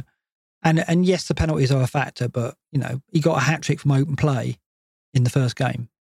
So he didn't need a penalty in that one. And in the second home game, we're all going, let's get rid of Bruno because he hasn't got penalties anymore because Ronaldo's going to be in the team. It's it's amazing how much it's shifted on the basis Absolutely. of... But it shows you what a special player Ronaldo is. I think yeah. only Ronaldo, perhaps Messi, could have done this to our yeah. thinking and scrambled our thinking so radically. Um, and it's testimony to the player he is. Right? Guess, who was, guess, who was, guess who was benched in their first game? Uh, Messi? Yeah. Well, came off the bench. Maybe their manager was stronger than Solskjaer's going to be. But, yeah, I think that's probably right. The, yeah. the, but the other thing, sorry, the other thing with my minus eight as well is it means I wouldn't have to play Veltman. I'm really not a fan of the double mm. Brighton double up away at Brentford and with Tony as well. So, yeah, the minus eight really does, you know, fix, fix quite a, okay, quite well, a few issues. Okay. It's, so, we'll Salah's your captain if you don't hit, or would you go Calvert-Lewin? It would be close. It would be close. And I know all I've been saying in this whole podcast is always go with the premium, but that Burnley fixture looks so ripe for Calvert-Lewin. I think with the injury scares that he's had, mm. I think I'd probably play it safe yeah. and keep it on Salah. But yeah. yeah, I might be tempted. I see that as well. Okay, I'm going to be intrigued to see what you do. I'm doing absolutely nothing because I'm banking my transfers for game week. I get so jealous when you do that. Well, I think it's meant that this break has gone easy for me because I'm just like, well, I'm settled on this team. Um, Sarwan and Bemo, of course, aren't players that I probably think long-term, but Sar's got good fixtures now and they've both got a home game. I think both Watford and Brentford can score in those home games and those two players could be in the mix, so I'll keep them. And Lukaku, obviously, I've, I committed to him before Ronaldo even arrived, right? So I'd made that move on the Monday night. Uh, and then, obviously, it all transpired Wednesday, Thursday that Kane was staying at Spurs and Ronaldo was going yep. to United. So having committed to that, I think I've got to stay with it. And I'm okay with it because obviously the Martinez absence will help me, I think. And as long as Lukaku's fit, you've heard me tonight, I think he outscores Ronaldo. So we'll see. Mm, we'll see. Interesting. You've got, you've got the same thing as me, though. You've got the Brighton defensive double up yeah. and, uh, and, and, a, and a Brentford player. It's not nice, is it? No, it's not nice. Like, but, I, I, you know, it's, it's, it's going to happen over the season. And it, this is a, a, a weak team in terms of any depth because I've got Aylin and Tsimikas on the bench who probably do nothing for me. But I'll have two transfers going into next week and then I can make that Fernandez move and it'll probably be Fernandez out for possibly Raphinha and then Bamford coming in for Perica and then that give me much more depth and it'll give me two leads going into their fixture run.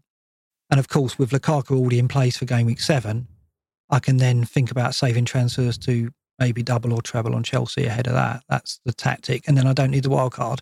And then I take mm. the wild card into fourteen yeah, and then I go back, well. I go to Ronaldo yeah, yeah. then. That that's yeah. the that's the plan, and as we know, plans you know we can rely on them. It's not like they get ripped up. They never change. No, of course they don't. So it's all good. Um, talking of plans, then, and by the way, yeah, Lukaku captain, of course.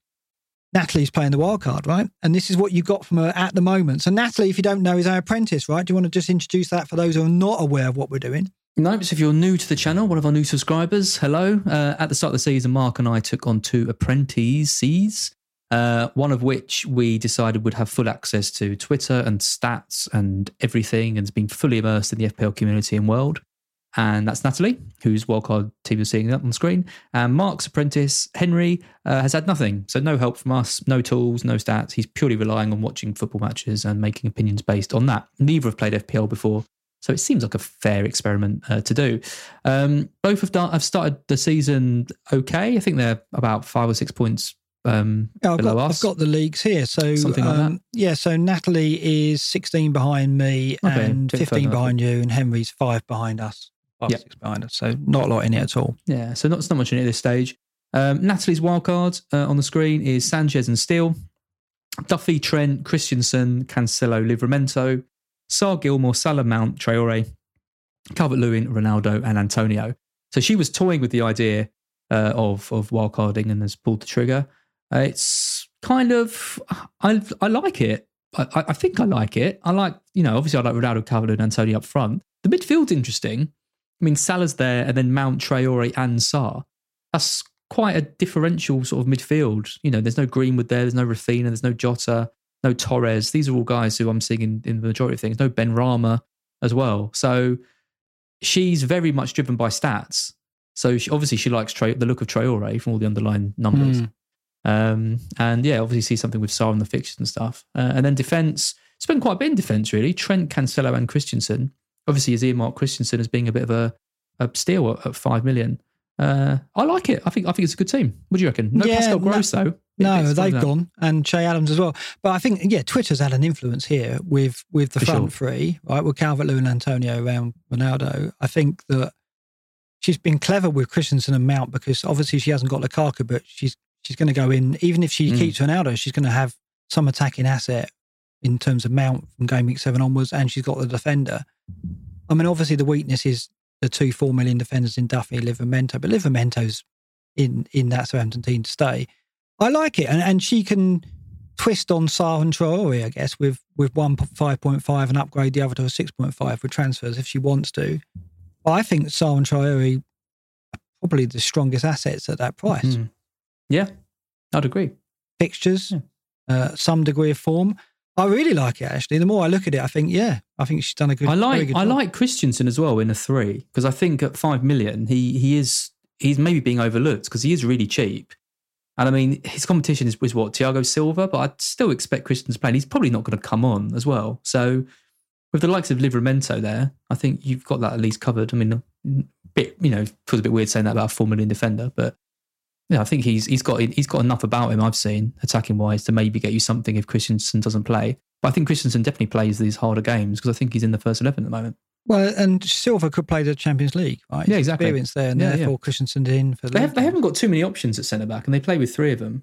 So yeah, and if James is going to, you know, I guess we don't know if James is going to be wing back full time, but mm. we we'd hope yeah. that would be the case. Because I mean, it, that's the only reason why. I mean, James for me is. Could be such an outstanding asset if he stays there. Yeah, that's where I want to go, and I think he is worth zero point five more than Christensen by quite a way. I mean, mm. I'd probably pay a million more. Yeah, so yeah, I think that's the only reason why I wouldn't look at Christensen because of the potential for attacking output. There are some rumours of a injury to Stones. Yeah, I saw that in chat today as well. And Laporte at five five could be yeah.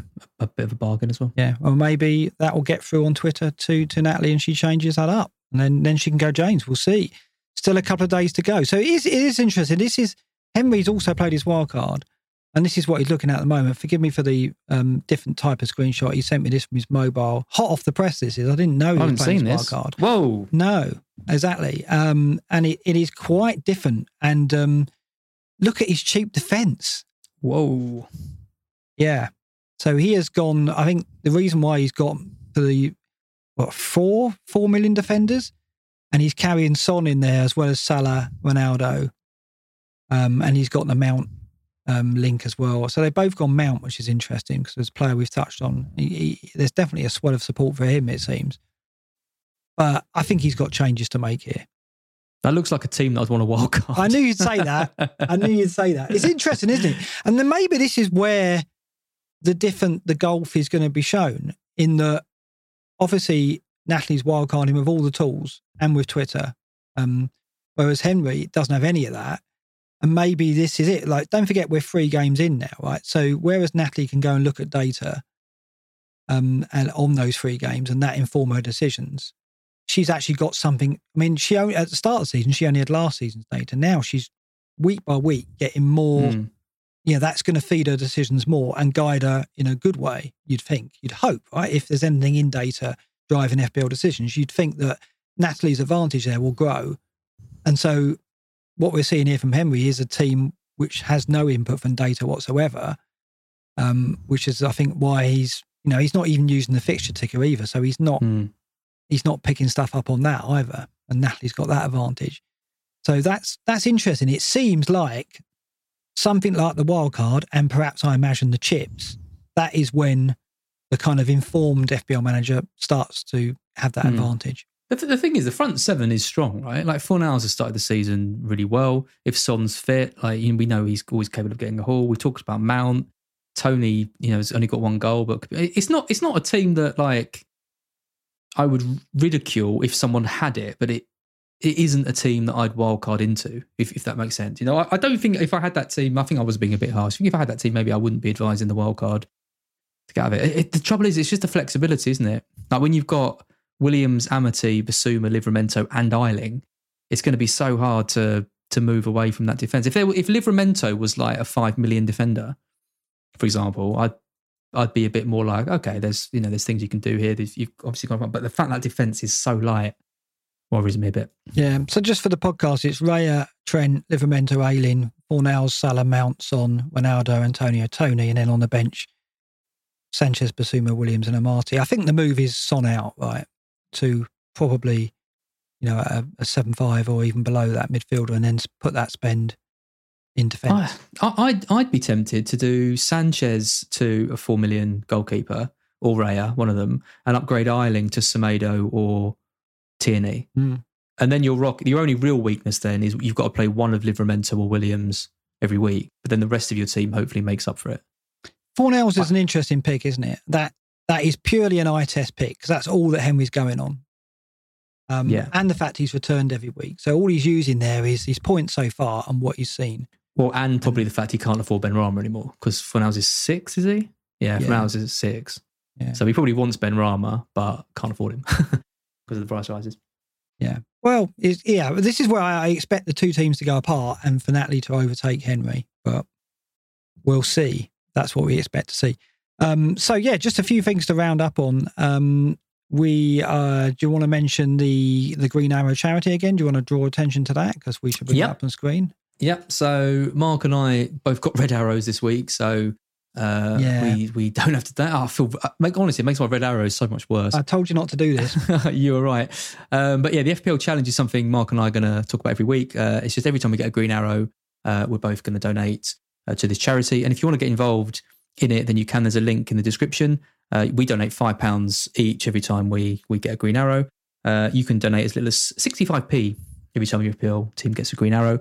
And that money goes to feeding starving people around the world. So and, very nice. And as you'll be donating twenty quid more when Ronaldo doesn't score as many points as Lukaku. Absolutely. Yeah, we could we yeah. could donate to this charity as well and, and keep that keep that going. Yeah. I'm here. Yeah. Although I don't think I'm going to be donating no, anything. No, I think you will. Uh, but yeah, share the meal dot org if you're listening on podcast version and you want to get involved. Um, worth doing. Also, Make the yourself. community tournament on Scout. Greyheads community yes. tournament. Let's yep. give that a plug because that's going to take off in a big way next Absolutely. week, isn't it? Absolutely. So anyone not aware, uh, Fantasy Football Scout run these community tournaments sort of most years, run by a really talented group of people who are amazing at Excel and, you know, people get involved and put their teams in. There's huge squads of like actual F P L managers who get involved. Um, and I think there's over, there's like what, one hundred fifty managers who are like involved in this community tournament. It's absolutely massive. And behind the scenes, there's like managers who are picking, you know, other, other people to join their squads. And Mark and I on Black Box have got the rights to talking about the uh, the snake draft that's going to happen. So some of the most sort of prominent names in the community uh, and Mark and I um, are involved in this big pool of uh, what they call M V Ps. And there's basically a draft where all the all the people who are involved in the tournament are going to be picking two of those managers for their own squads. And that's going to, the snake draft works. The person, the people with the most points, so the manager with the most points get to pick first. So if you join us next week on the Q and A that we'll be doing, uh, you'll be able to see who gets picked first out of Mark and I, which will be interesting. Uh, and we'll be competing against the likes of Magnus Carlsen, Let's Talk F P L, uh, late riser, all these guys are all class names, big, big names, names in the community, and uh, it, it's going to be a bit of a grudge match edition for us, isn't it? We'll see whose team yep. we end up in, and, and it's a knockout as well. It goes in a league format. We might so have the same team. Mark. We might well, do. It could happen, right? And that would be nice, wouldn't it? It would be, no, it'd be lovely. It'd be yeah, less it'd be fun, lovely. Wouldn't it? Yeah, yeah, um, and just finally, uh, let's mention the the F C A awards, because we haven't really done a very good job plugging this. It's been launched a few weeks ago, and we got nominated for a couple, didn't we? We got nominated for the best in fantasy football video and podcast, right? We did indeed. Yep, which is great. So thanks for for nominating us, whoever did. Um, yeah, I think we've avo- maybe avoided uh, talking about it because we don't want to talk about it and then lose. no, no, we want to we want to look like we don't care. Like we exactly, yeah, we're little playing, trinkets. We're, who, does, who, who matters? We're they playing matter, it nonchalantly. Yeah, but exactly. At the, but at the same time, we're behind uh, the scenes, we were like, we yeah, must yeah. win. We, we've got to plug this. We've got to yeah, plug this. Yeah, so yeah, if you if you want to help us out and vote, then you can just go to footballcontentawards.com forward slash voting. Uh, or you can just tweet saying, I'm voting for at F P L Black Box in the at the underscore F C As for hashtag best in fantasy football. And if you like Andy's videos more than ours, uh, then you can vote for him for video and you can vote us for podcast. Yeah. So, you know, you can have the best of both worlds. Um, but yeah, we really appreciate all your support as always. And this is a way, you know, you can support us. And the other way is smash and like. Absolutely. So we are at nineteen point one thousand subscribers. Uh, when we get to twenty thousand and Mark's little cash register noise come, goes off, uh, we will don our suits and we will be doing that that podcast in the suit. I mean, the great thing is Mark was so stressed before this podcast that the thought of like trying to get you into a suit as well, and then we have technical issues, is oh, going to be an absolute disaster. Yeah. So it's worth it. It's worth it just for that. It, it will be. And I've got my suit ready, though. You know, so that Ew. purchase, well, yeah, you know, I, I bought one for the wedding a few weeks back. And so I've got that one. At, no, I've you got, mean you bought one for Black Box, you used it at the wedding. No, don't that's... tell Pip that. Um, I haven't got a tie, though, so I've got to purchase a tie. I had to borrow a tie for the wedding. That's how bad it got. So I'm going to have to purchase a, a brand new tie. I'll try and get a football-themed tie in time. But we've got, Ooh, we've got nice. a few weeks yet. Hopefully, you know, by the next international break, we might be very close. Yeah, yeah. Um, so let's see. We might have to do another Match of the Day challenge to to boost up the subs, but we'll see. Yeah. We'll see so if you're li- if you're listening on the podcast and you know you you you think what the hell are they talking about? I can't even see them. Uh, if you go onto YouTube and type in F P L Black Box, we obviously do this live and you can see us. So feel free to join us if you want. But also, you know, even if you do, just come and sub to the to the podcast. We kind of judge we judge mostly kind of our successes on on YouTube because that's our kind of like primary platform. So yeah, by subscribing and liking and commenting on the stuff, you push us up the algorithm, more people watch, we do more content, everyone wins, ideally. But still vote for us for best podcast as well. Don't, don't and, and even vote, though we, and, and, we, and vote we for favour videos. Right. Let's yeah. get that clear. Um, right, uh, I think that's it. So yes, uh, as you may have told, less preparation went into this episode than last week, um, but then an awful lot went into last week. So I think that's fair we're enough. Balanced. We balanced. We, out, we yeah. will balance it out. Next week we will do a, a live Q and A after the show, um, yep. and in that we will plug the community tournament more. We'll see where we came out in that. Uh, and we will have some data on Ronaldo and we'll have an eye test on Ronaldo. So Yay. I think it's going to be an interesting show because I'm either going to look very, very silly or I'll be sitting here looking very smug. That wouldn't be the yeah. first time, would it? What's well, either? No, that's true. Mister Mister Minus Four to take Torres out. Don't get smug now. Stop it. Stop it now.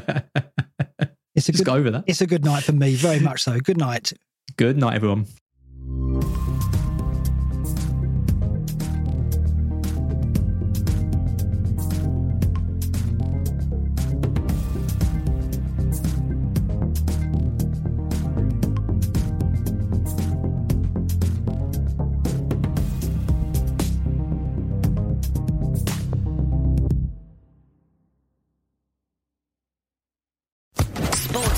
Podcast Network.